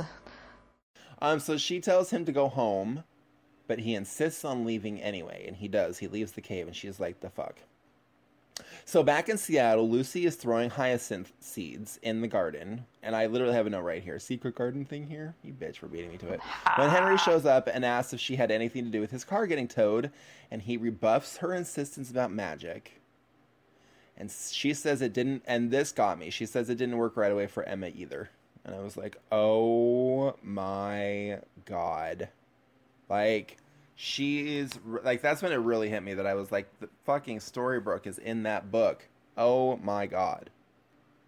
Henry insists that there is no magic and that he had a family, but that they died in a fire and fucking brutal curse memories here. Oh, and, he was she so ins- emotional too. It was like that was like really killed me. yes i was like okay this is like this is not how i wanted it to be for henry like this is like he's enduring some real pain and suffering here and i don't like it um, she insists that she and her mother are his family and then she said that's why you can't write you're waiting for the perfect first sentence but no story is perfect it just needs to start girl I cannot tell you what that did to me. Like, yeah, that's, I mean, that's just such great encouragement to hear. And I was like, oh, thank you so much for including that. That was great. And then Henry apologizes that he just can't do it, you know, and he walks away. And then Jacinda drives up and tells Lucy that they're going to live their story. Now, I just have to say really quickly about this whole thing, right? Truly, at this point, the most unbelievable thing about Hyperion Heights for me is the traffic because I know for a fact how bad Seattle's traffic is, and it there's no way she'd be able to just drive up like that. There would be cars all up on that street. That's all I'm saying. Like just mm-hmm. like just factually. So, um, but yeah, I like that. You know, there's a whole theme of you know find your own story, live your own story here. I really, I really like where they're going with this. And then the next segment began. And Jacinda's car has overheated, and Lucy says that it's the curse making them stay there. And then Jacinda sees the signs for the Bainbridge Island ferry. Bainbridge Island is real, ferry is real, and says that they're going. I said ferries are real. um, back at the alternate realm, Cinderella and the prince are talking. When he goes to kiss her, and she pulls Henry's dagger on him. And she says that he's from a family that he destroyed, and she goes to stab him, and then she stops and she says, But I can't. Which, okay, interesting take to, to use. And then um, the prince dies anyway because Tremaine stabbed him from behind. And I was like, whoa, okay, this is, this, okay. And she's like, "You never do manage. You never do manage to finish your chores, do you, Cinderella?" I like, that she's line. just- she's got Yeah. she's got a lot of good ones. she's she's got some good zingers, and you know, she killed him because he rejected Drizella, even though I guess the uh, the brother went for her instead. And then so now you know now that he's dead or or dying, then you know whatever. Now now okay. And then she calls out for the guards. Henry arrives and tells Cinderella she needs to go to where they met because a portal opens at midnight. He'll be there. She'll be square if she's not. And Henderella then both fight the guards with swords, which was a fantastic scene. I really enjoyed. Really would like to know where she got her fighting skills. Probably her dad. Um, which, P.S. By the way, like if they got like, I don't know, Benjamin Bratt to like be her the king who was her dad, Ooh, that'd be cool. I could go for that. Like Benjamin Bratt or um Jim. No, Jimmy Smits might be too old. Well, not necessarily. Not necessarily, but I really feel like Benjamin Bratt would be the right person um, for that part. So, anyways, that would that be who I would be chasing for it. So then, back at the police station, Henry is irritated that Officer Rogers hasn't found his car yet, and Officer Rogers is like, "Chill, if you want me to help you out, chill." He's like, I am literally the only cop in Hyperion the Heights. only person Chill who's helping out. you right now. Well, yeah, he probably is going to end up being the only cop in Hyperion Heights. So, um, that's when Victoria shows up and demands that Rogers find Lucy. Very, very season one, very uh, pilot. V- very yeah with graham like like basically officer rogers is the is the graham character he's the jamie dornan and then victoria asks if he knows where lucy is and henry says no and she can tell that he's lying which i mean i everybody could tell that he's lying in that scene. Um so then she like kind of gets in his face a little bit and she offers to help him find his car if she helps him find the girls. Basically is her offer. Like do you want your car? Cool. Do this thing. Um, so then back at the ferry terminal lucy is like refusing to go over to bainbridge island and jacinda insists which really i gotta go with lucy here because like bainbridge island is just right there. Like king county sheriff would be there like not very long after that to pick her up and take her back home. So not that big a deal. Um, so jacinda insists that they go because she finally admits that victoria wants to take lucy permanently. She wants to go to the island to get a fresh start. And Jacinda says that she knows that Lucy believes in fairy tales because life is hard and you have to believe in something. But this time she needs Lucy to believe in her, which was sweet because that was almost like Henry asking Emma to believe in him kind of thing, but reversed. And and then they hugged, and it was a great little thing. And unfortunately, that's when Roger shows up with Victoria's daughter Ivy to get Lucy. And Ivy's daughter is like, Henry told me the truth. Cinderella's upset. Ivy takes the Once Upon a Time book out of Lucy's backpack and insists that Rogers put it in evidence or burn it or just get rid of it, whatever. And then Rogers flips through the book and then he stops and he pauses. But you don't see what he's looking at. And then Ivy asks him if he's okay, and he's like, sure, and closes the book, and then they leave. Henry is with his car out on the street in a tow truck, and Jacinda shows up, and he's like, the cops found it, abandoned, with nothing missing. And we can see that Alice is like creeping behind him, watching. Hmm. So, I wonder who took the car. and Hmm, no then prizes for guessing. None. And Jacinda shows up and is angry that he told Victoria where to find her and Lucy. He tries to defend himself, but she's having none of it. She leaves. She wishes him good luck on his second book, which is kind of like, you know, salt on the wound, if you will. And then back in the alternate realm, Henry arrives in the forest for the portal, that midnight portal to Storybrooke. And he is about to go through it. He talks to the horse and says, I know I was crazy for thinking that she would meet me here. I want to know where the motorcycle is. And then he um, he's about to go through the, the portal and he sees a glass a glass slipper among the hyacinths just as the portal opens. He goes and grabs it, and he's about to go through the portal, but something tells him to stay. Something inside, something in his heart tells him that he needs to stay. So he stays, and the portal closes, and it's official. Operation Glass Slipper is a go. I loved it. Henry always has operations. This one is so cute. This is so cute. Henry I like that. I thought that was operations. a. I, I thought that was a. i- If he hadn't said that, I would have been disappointed. I'm really curious to where his phone gets uh, charge and where his motorcycle gets gas. Though, like, It's magic. It's magic. yeah. I'm Or wondering he- about that too. Like, does he go back and forth? And if so, why is he older when everybody else is still the same age? Mm-hmm. Like, I have questions. That is my. forward to That is a big thing for me. I want to know why everybody seems to be the same age, but he's grown up. Like, what is that? Yeah, um, same. but I think I'm very intrigued.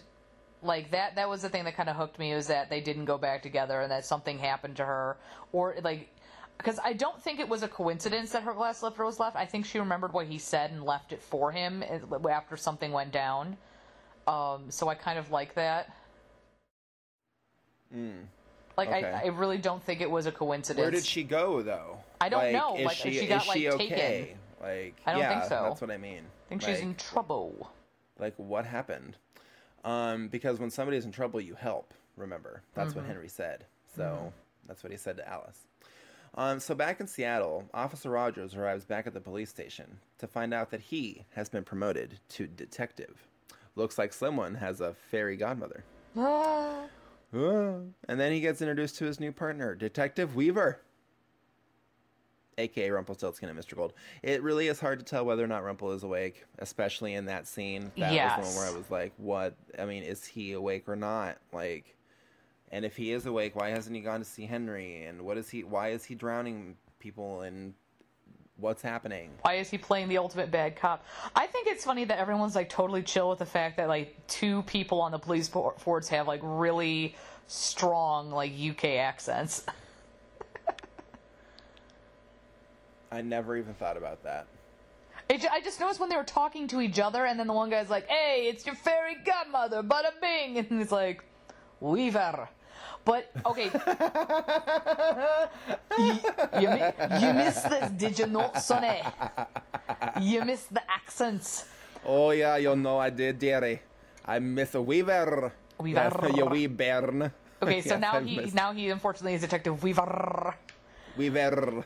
Um, really quick, I don't because I watch it with the closed captions. I don't know if you noticed, like, if you because you can't hear the first part of his story. I Oh, don't know didn't he? you, Didn't I? Oh, did I hear him say that he broke the guy's something? Well, you know why he did? He broke a guy's finger because the guy wouldn't stop giving him the finger. That I swear to you, that's what the closed caption said.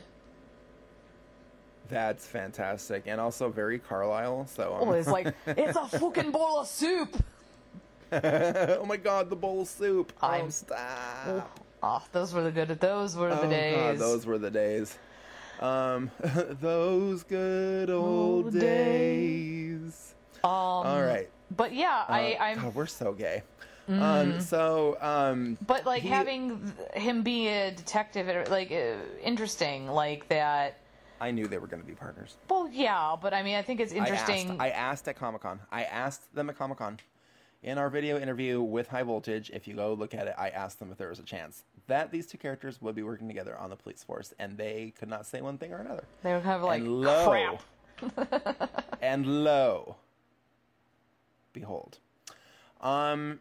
So yeah, he tells Rogers that they'll do great work together, together, and then back at Roni's, she is struggling to sign the ownership paperwork, and she declines Victoria's deal. Okay, I wrote down the entire speech.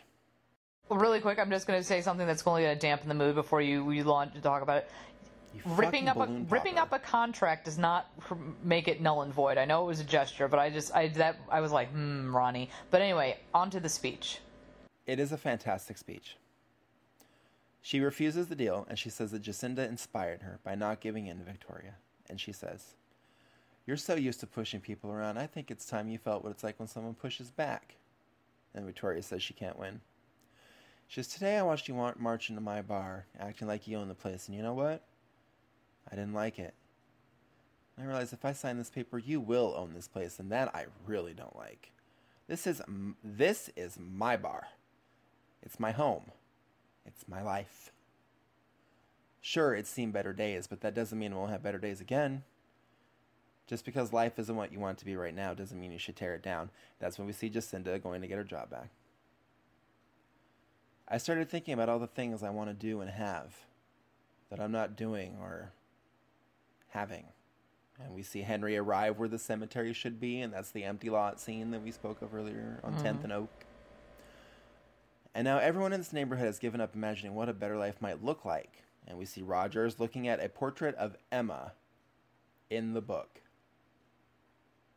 My heart. My heart. If we could admit to ourselves that what we want is out there somewhere, maybe we can fight for it. And if we do that, we're halfway to getting it. Jacinda finds a quarter. That's the thing about the people in this town. Things can seem hopeless when suddenly someone gives the rest of us inspiration. And Jacinda drops the quarter in the well right when Henry sits down and erases the poetic opening line with Once upon a time. Because the first step to a new beginning is imagining one is even possible, and a hyacinth blooms. I'll be damned if I let someone like you take that away from us. And she tears up the paperwork. And Victoria says, You'll regret this, Roni. And she says, I doubt it. Regret's not really my thing. She takes a drink. And the show ends. And for fuck's sake, if you aren't inspired after all that, then you're a fucking robot. Mm-hmm. Because that was such a great speech. Like, that, it really, to me, like, kind of spoke, I think, to the nature of what this requel is about. In that a new beginning, you know, like we left the the end of the last season with a happy beginning, right? Well, in this case, like that was the happy beginning for for Emma and Hook and and that family unit, right? Like together. And the Charmings as well, like the extended Charming family. But that's what that was that happy beginning. This is Henry's happy beginning as an adult with his family. And the fact that it's more like that Henry is like kind of like our age, if you will. Like they haven't said how old he is yet, but he's more like your like our age, as opposed like I mean Emma kind of was too, like the same like she's the same age as Emma, but he's a different generation. He's more of our generation. So mm-hmm. our generation has grown up under different circumstances where the gig economy, which requires things like services such as Lyft and in their case Swyft to exist, like it's a it, we have it's a different world for us than it was for like let's say Emma's generation, right? Because I feel like that's that's really what the difference is here. And so it I I really got the feeling you know that this really was something new, but it's still exciting and different and you know I'm really looking forward to all of this. Like it's kind of like what I had said in our um, podcast about the finale last season, which was that now they're kind of free from having to to they're not so, as beholden to honoring like the Disney legacy as they may have been because they have done all these characters already. and they obviously they never got to do the Tiana thing. So I can mm, understand mm, mm, why now for you it feels like you know the over Disneyfication of the show, and I, I I get what you're saying with that, but I also can give it a little bit of the break specifically because of the fact that I don't feel like the rest of it is beholden to Disney mythology. I feel like it is beholden to Kitsis Horowitz mythology now. And it's beholden to Once mythology. And that it's I feel like this allows the show to be much more like it was in season one with a brand new season. And I mean, it literally is a new story. Okay, fine, but like, I don't know. I'm really excited about this. I'm really excited to see where it's going to go and, and what's going to happen with everything. And I'm I mean I'm I'm all in, especially that speech from Regina at the end. Like that really did it for me. Or excuse me. That speech from Roni at the end really did it for me. Um because I kind of feel like that's where a lot of people that I know are at in life is feeling exactly the way that she described. Um, I know that especially people of our generation may be feeling that way a little bit more.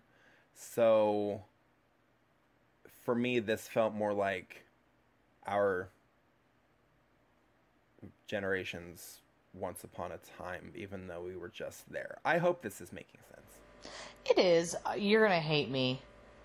because you're going to disagree. I didn't like.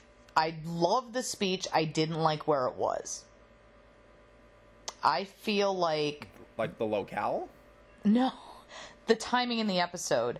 I feel like it.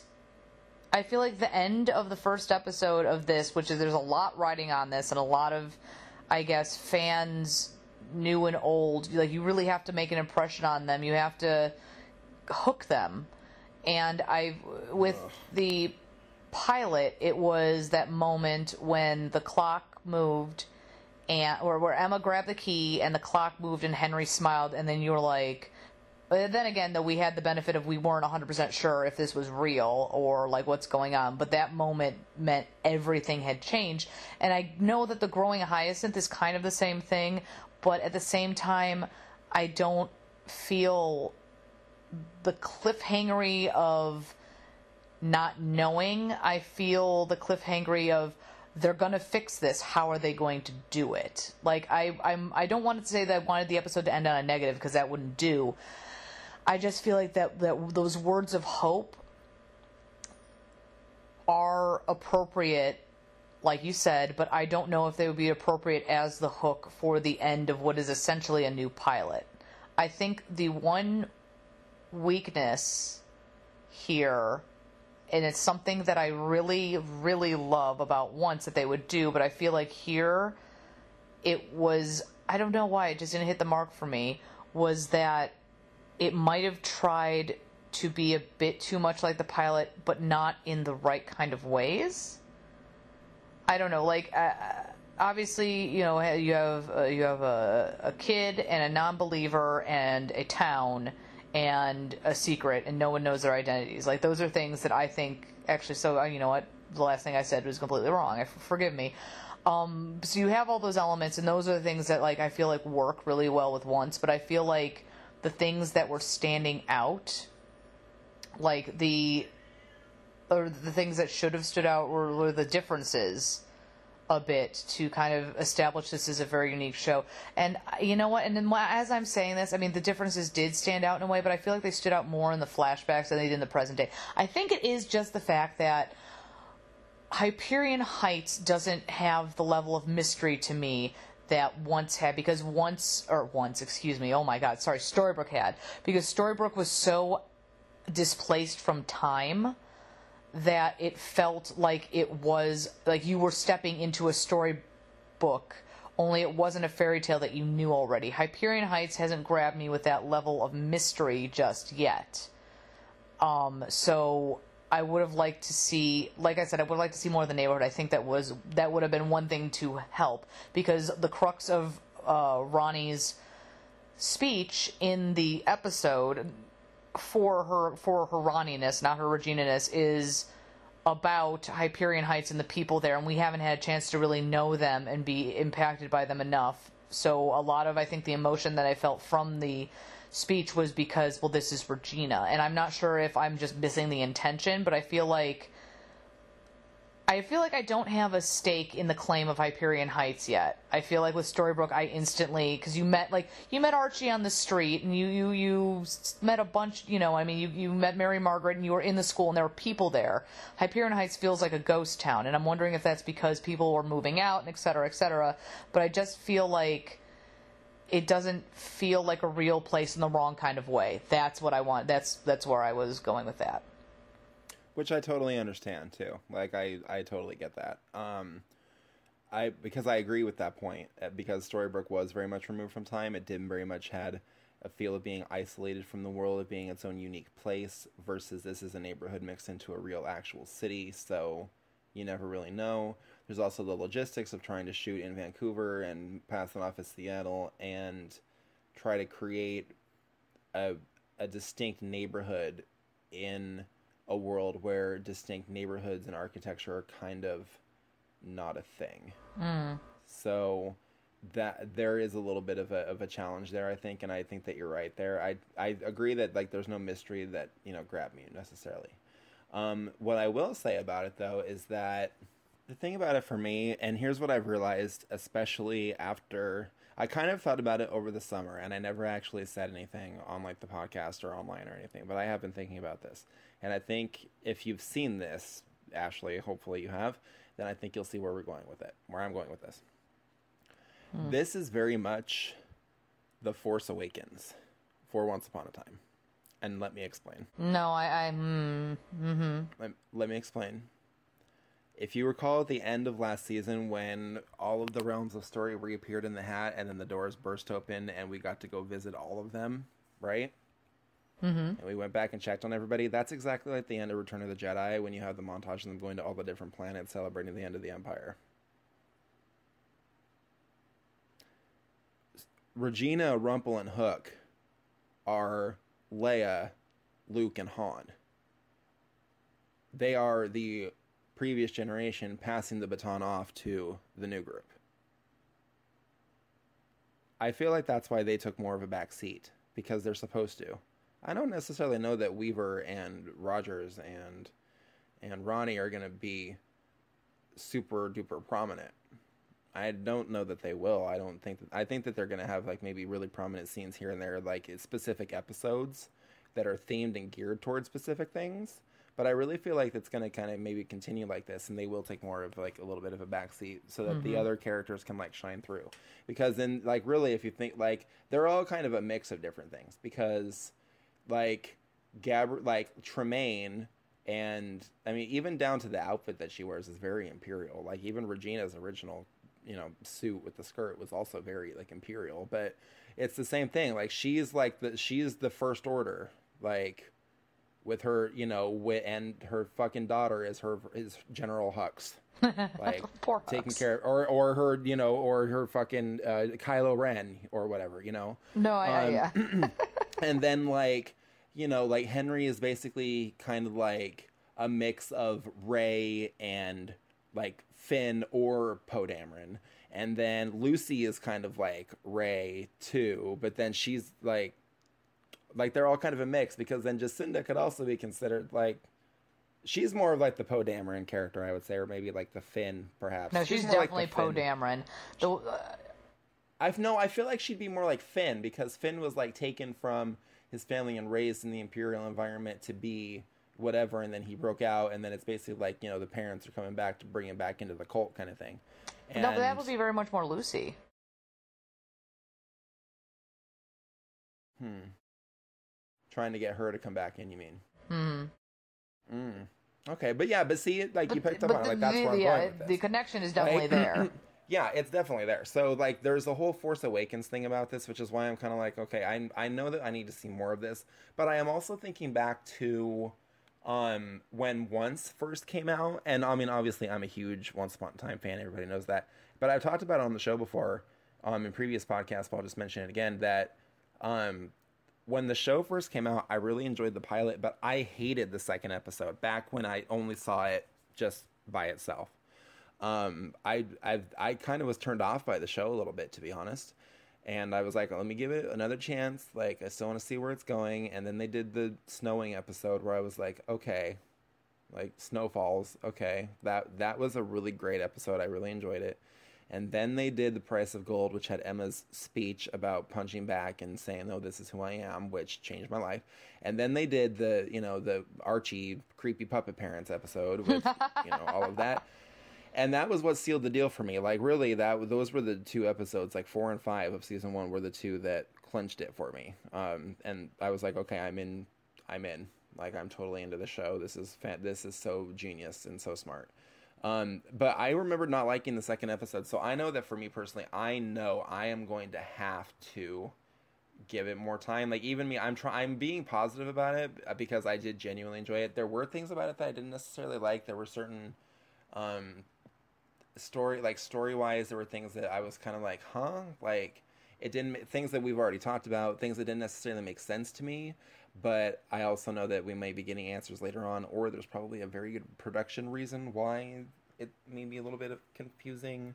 Um i feel really bad now by like i don't want to make any heavy-handed criticisms as far as acting choices go but i will say like i had said before that some of the takes that were used in this episode for certain characters like cinderella um, were interesting and i would have liked to have seen what the other options may have been just because i i wasn't fully on board with some of those scenes acting wise um, i i felt a little underwhelmed.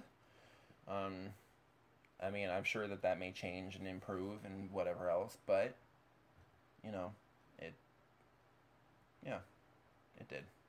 Well, it's interesting that you bring up like when you got like sucked into Once Upon a Time initially, because for me it wasn't until Graham's death in episode seven when I was like, okay, here we go. Like I enjoyed it, but I wasn't like super fully invested until that moment because I knew like all bets were off. They were going to tell a very interesting story, and as for the second episode of every season opener is always a big info dump because they set Right. up so much stuff and then they leave you with a little bit of a hook at the end and then season two is like filling in the cracks of everything they couldn't get to in, in or sorry season two. Episode two is filling in the cracks of everything they couldn't get into with episode one. The thing of it mm. is is that i felt like there wasn't a lot I don't know. I'm, I'm not hungry for those cracks to be filled in after watching this this first episode. I'm not like, oh, I'm like, all right. And I feel like they really needed to pack a heavy punch with this because, uh, to be perfectly honest, there's a lot riding on this. There are a lot of, like I said, there are a lot of people who are very skeptical, myself included, but there are a lot of people even more skeptical than I am. A lot of people were, Horn is generous with the way they expressed that skepticism that either needed to be impressed or there were new people who were like well this is different. I can this is going to be my entry point into the show that needed to be gripped as we were in that first episode. So i agree with you. There were a couple of takes where i was like uh, okay whatever. But i'm wondering again if there's something behind the scenes that had to be changed or whatever. They were really pressed and you know things that we're not privy to that I, I mean obviously understandable. Um, Right. and, and you had mentioned the difficulty of filming in an urban setting. Like the, the, the nice thing about when they would film in Storybrooke is that they could uh, Steveston is small enough to where you could close off that main street and it wouldn't be a dire inconvenience for any of the merchants. Like I'm not saying all the merchants uh, loved it probably, um, but I know that a lot of them were very, very happy for all the uh, tourism that it brought to the town. But I feel like it was also it's also a matter of like okay, but if your storefront front is closed down for a while, it's not that big of a deal. Whereas where they were filming, like I've only been to Vancouver a couple of times, but they were the the bridge they were filming under looked like the um it's not a monorail, but you know what I mean, like the light rail system in Vancouver. So they it would be harder, I think, to close down an area that's busier. Um, and so that might have also put a strain on things. And I'm going to be interested to see how they work around that as they. Because I honestly, like, you know, normally you couldn't avoid filming pics. I haven't seen a lot of them come out from people, and I'm wondering if that has to do with location or whatever. Um, or if I am very, very willfully just not looking. Um, I just, I've always said that the heart of Once Upon a Time is the town. Like there is a town in Maine. Like that has always been the thing because I am such a sucker for cozy mysteries and small town like Hannah Swensen baking mysteries and things like that, where it's like there's always a small town where everybody knows everybody, but there's also drama. Only this drama is magical. Like yes, sign me up. So I guess the urban kind of like urban community. Because honestly, you know, Hyperion Heights kind of reminds me of reminds me of my neighborhood that I live in, and so I think that's why I'm also being especially critical of that because there are, I'm like, but there are things that you could add that could flesh this out more. That's what it is. It doesn't feel fleshed out yet. Right, So, but it's and- also and still that like is the the kicker one, for so me we have to give it the because- Well, because with with Storybrooke, I felt like it had a personality and was fleshed out even in that first episode, and that's what I think mm. my my my hang up is.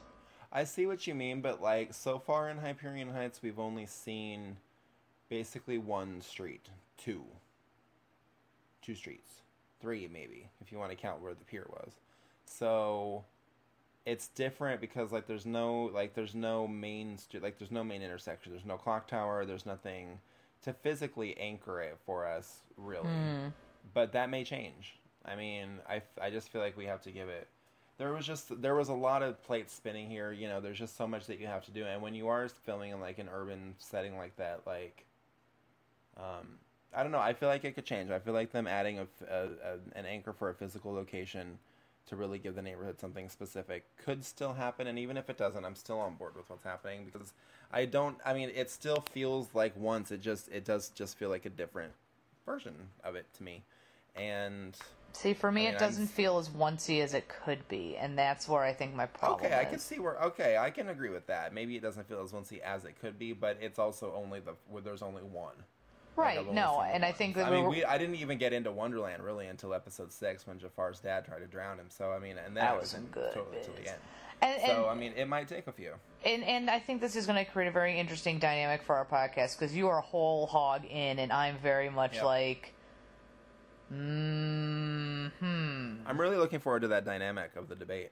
Oh yeah, me too. seeing- Actually, Yeah, I th- because I mean generally and we we like the same things and we tend to disagree on the same things and this is kind of new for us like in our friendship a little bit and also for the podcast. So to to um, actually be disagreeing and, and and not be backing down from either of our um of the positions, yeah, like no, like allow me to sh- give you the XBOS speech with my visual aids, my VAs on why on why you're wrong. like, so, nope, you know, it'll be like nope.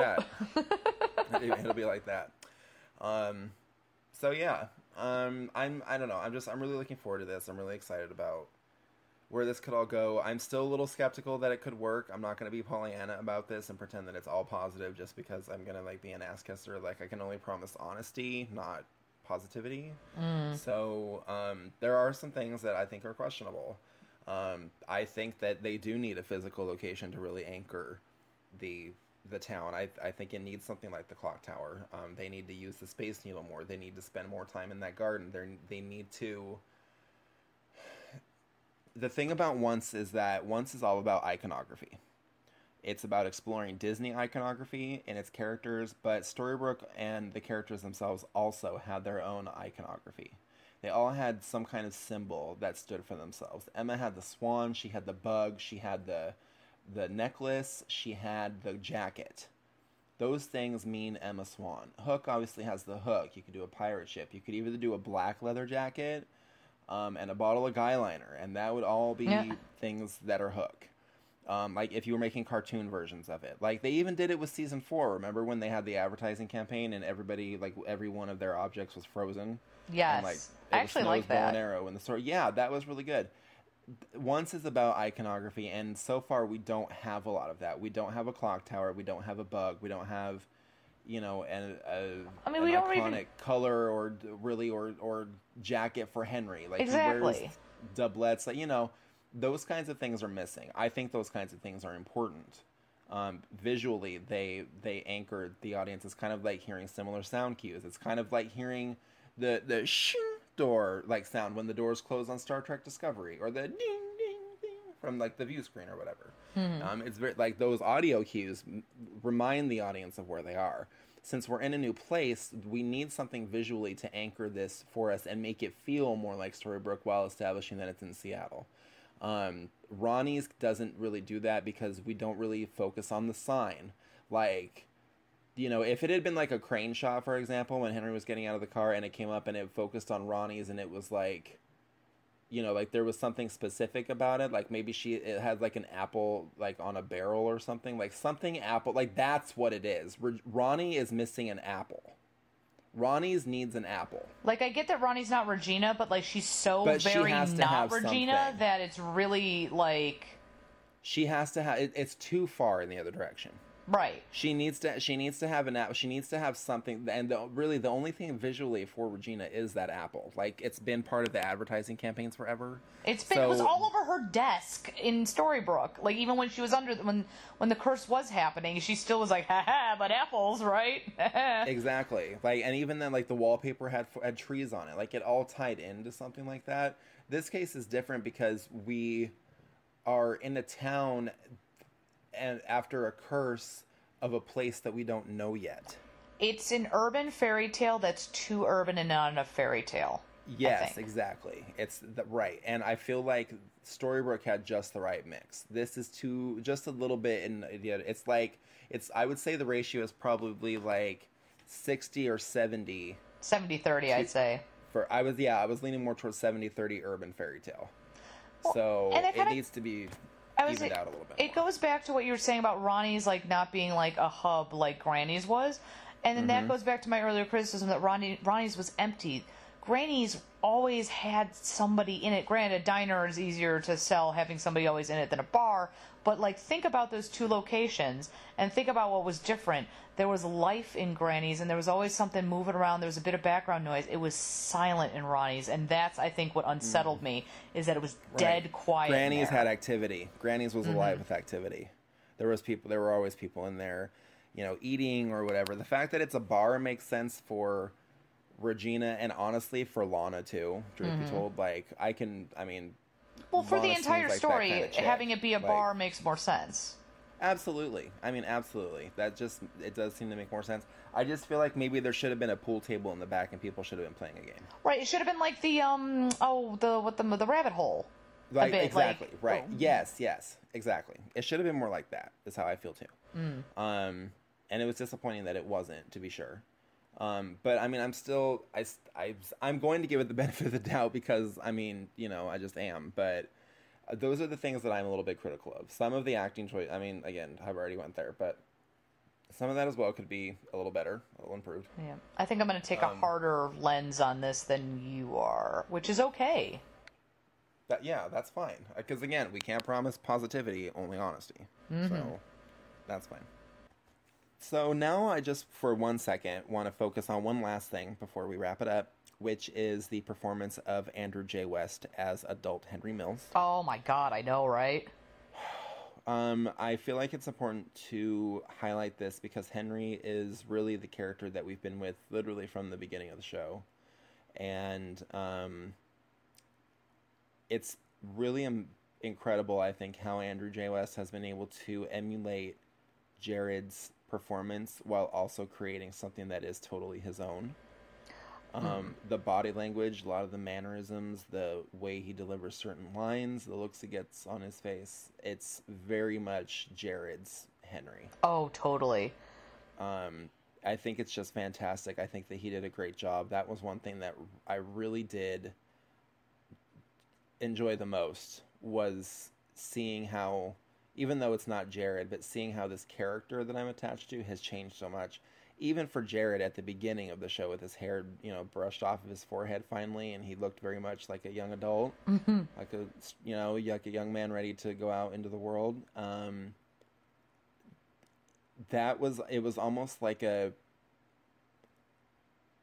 older sibling slash parent moment in a weird way because it was like he's all grown up like jared is all grown up like the actor like having been a fan of of him this whole time and having talked to him a couple of times like he's all grown up that was just really cool. Like it was just it was I thought that was a great send off for Jared Mm-hmm. to set like that he got to ride off into the sunset on his on the motorcycle and become a hero. Like that's the way that I would have wanted to to see teenage Henry go off and do his thing. Go off The on his own that- adventure. Exactly. Like that's exact. Like that's so cool. The fact that Regina was cool with it too, like that she let him go, that showed such great progress for her too.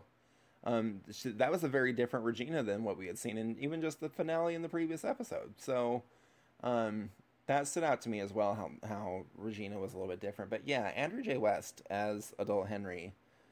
Um, I'm feeling it. He's a good looking guy. Um, I I en- I enjoy it. There's a there's like a very quiet earnestness about him Mm-hmm.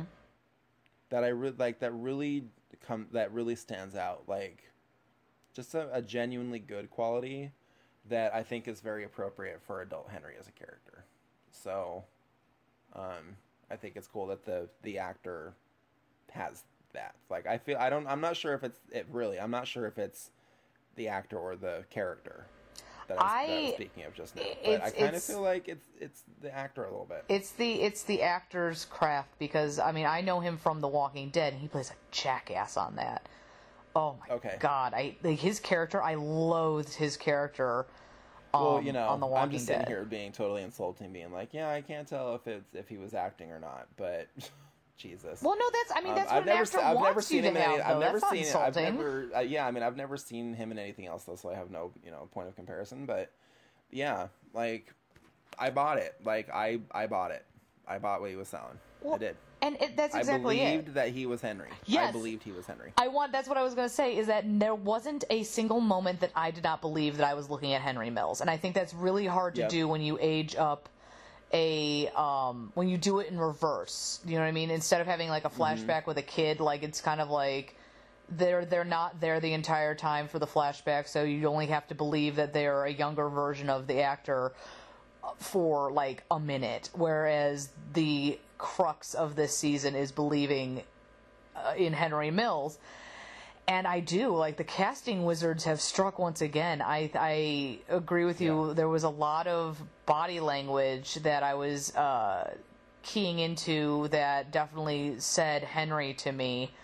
Um, and I'm very pleased with that. Like I thought, you know, f- the physicality, like seeing a picture of him and Jared next to each other, I was like, okay, yeah, they look alike. This could happen. But he Yeah, they're not like twins, but they look alike. Right, like they they could be related. Uh, you know, as I would expect nothing less from the casting folks at Once Upon a Time, but as you know, the performance definitely was spot on, and I I love that, and that that's the thing that's making me very excited to see what else is going to happen next, because I'm I'm waiting for when he remembers and becomes fully becomes our Henry. And how he handles that, because that's going to be very exciting to see. I'm really looking forward to um they there's so much to explore here. Um because we like there's the there's the whole time between when Henry rode the motorcycle into the portal and when we and when he meets Cinderella. Mm-hmm. There's that gap in time that can be filled in. There is the gap in time between when um, Henry and Cinderella met and when Lucy was born. Um, there is the gap of time between when Lucy was born and when she was older in the flashbacks that we saw in the season six finale, where they were hiding in Snow White's old log house. Old law. and whatever. And you know and and they were there like with the book. There's that whole gap of time. There's the gap of time between when she was talking to tiger lily and when she showed up at um at henry's door like where has lucy been like these are all things that we discussed Where's in the podcast Tiger when we Lily? talking about the finale where's tiger lily like where is everybody like that's the you know what i mean like there's so many gaps of time and so many different things they could explore. Like they have years and years and years and years and years of things to explore here. Like the possibilities are so wide open, and any character could appear at any time doing anything.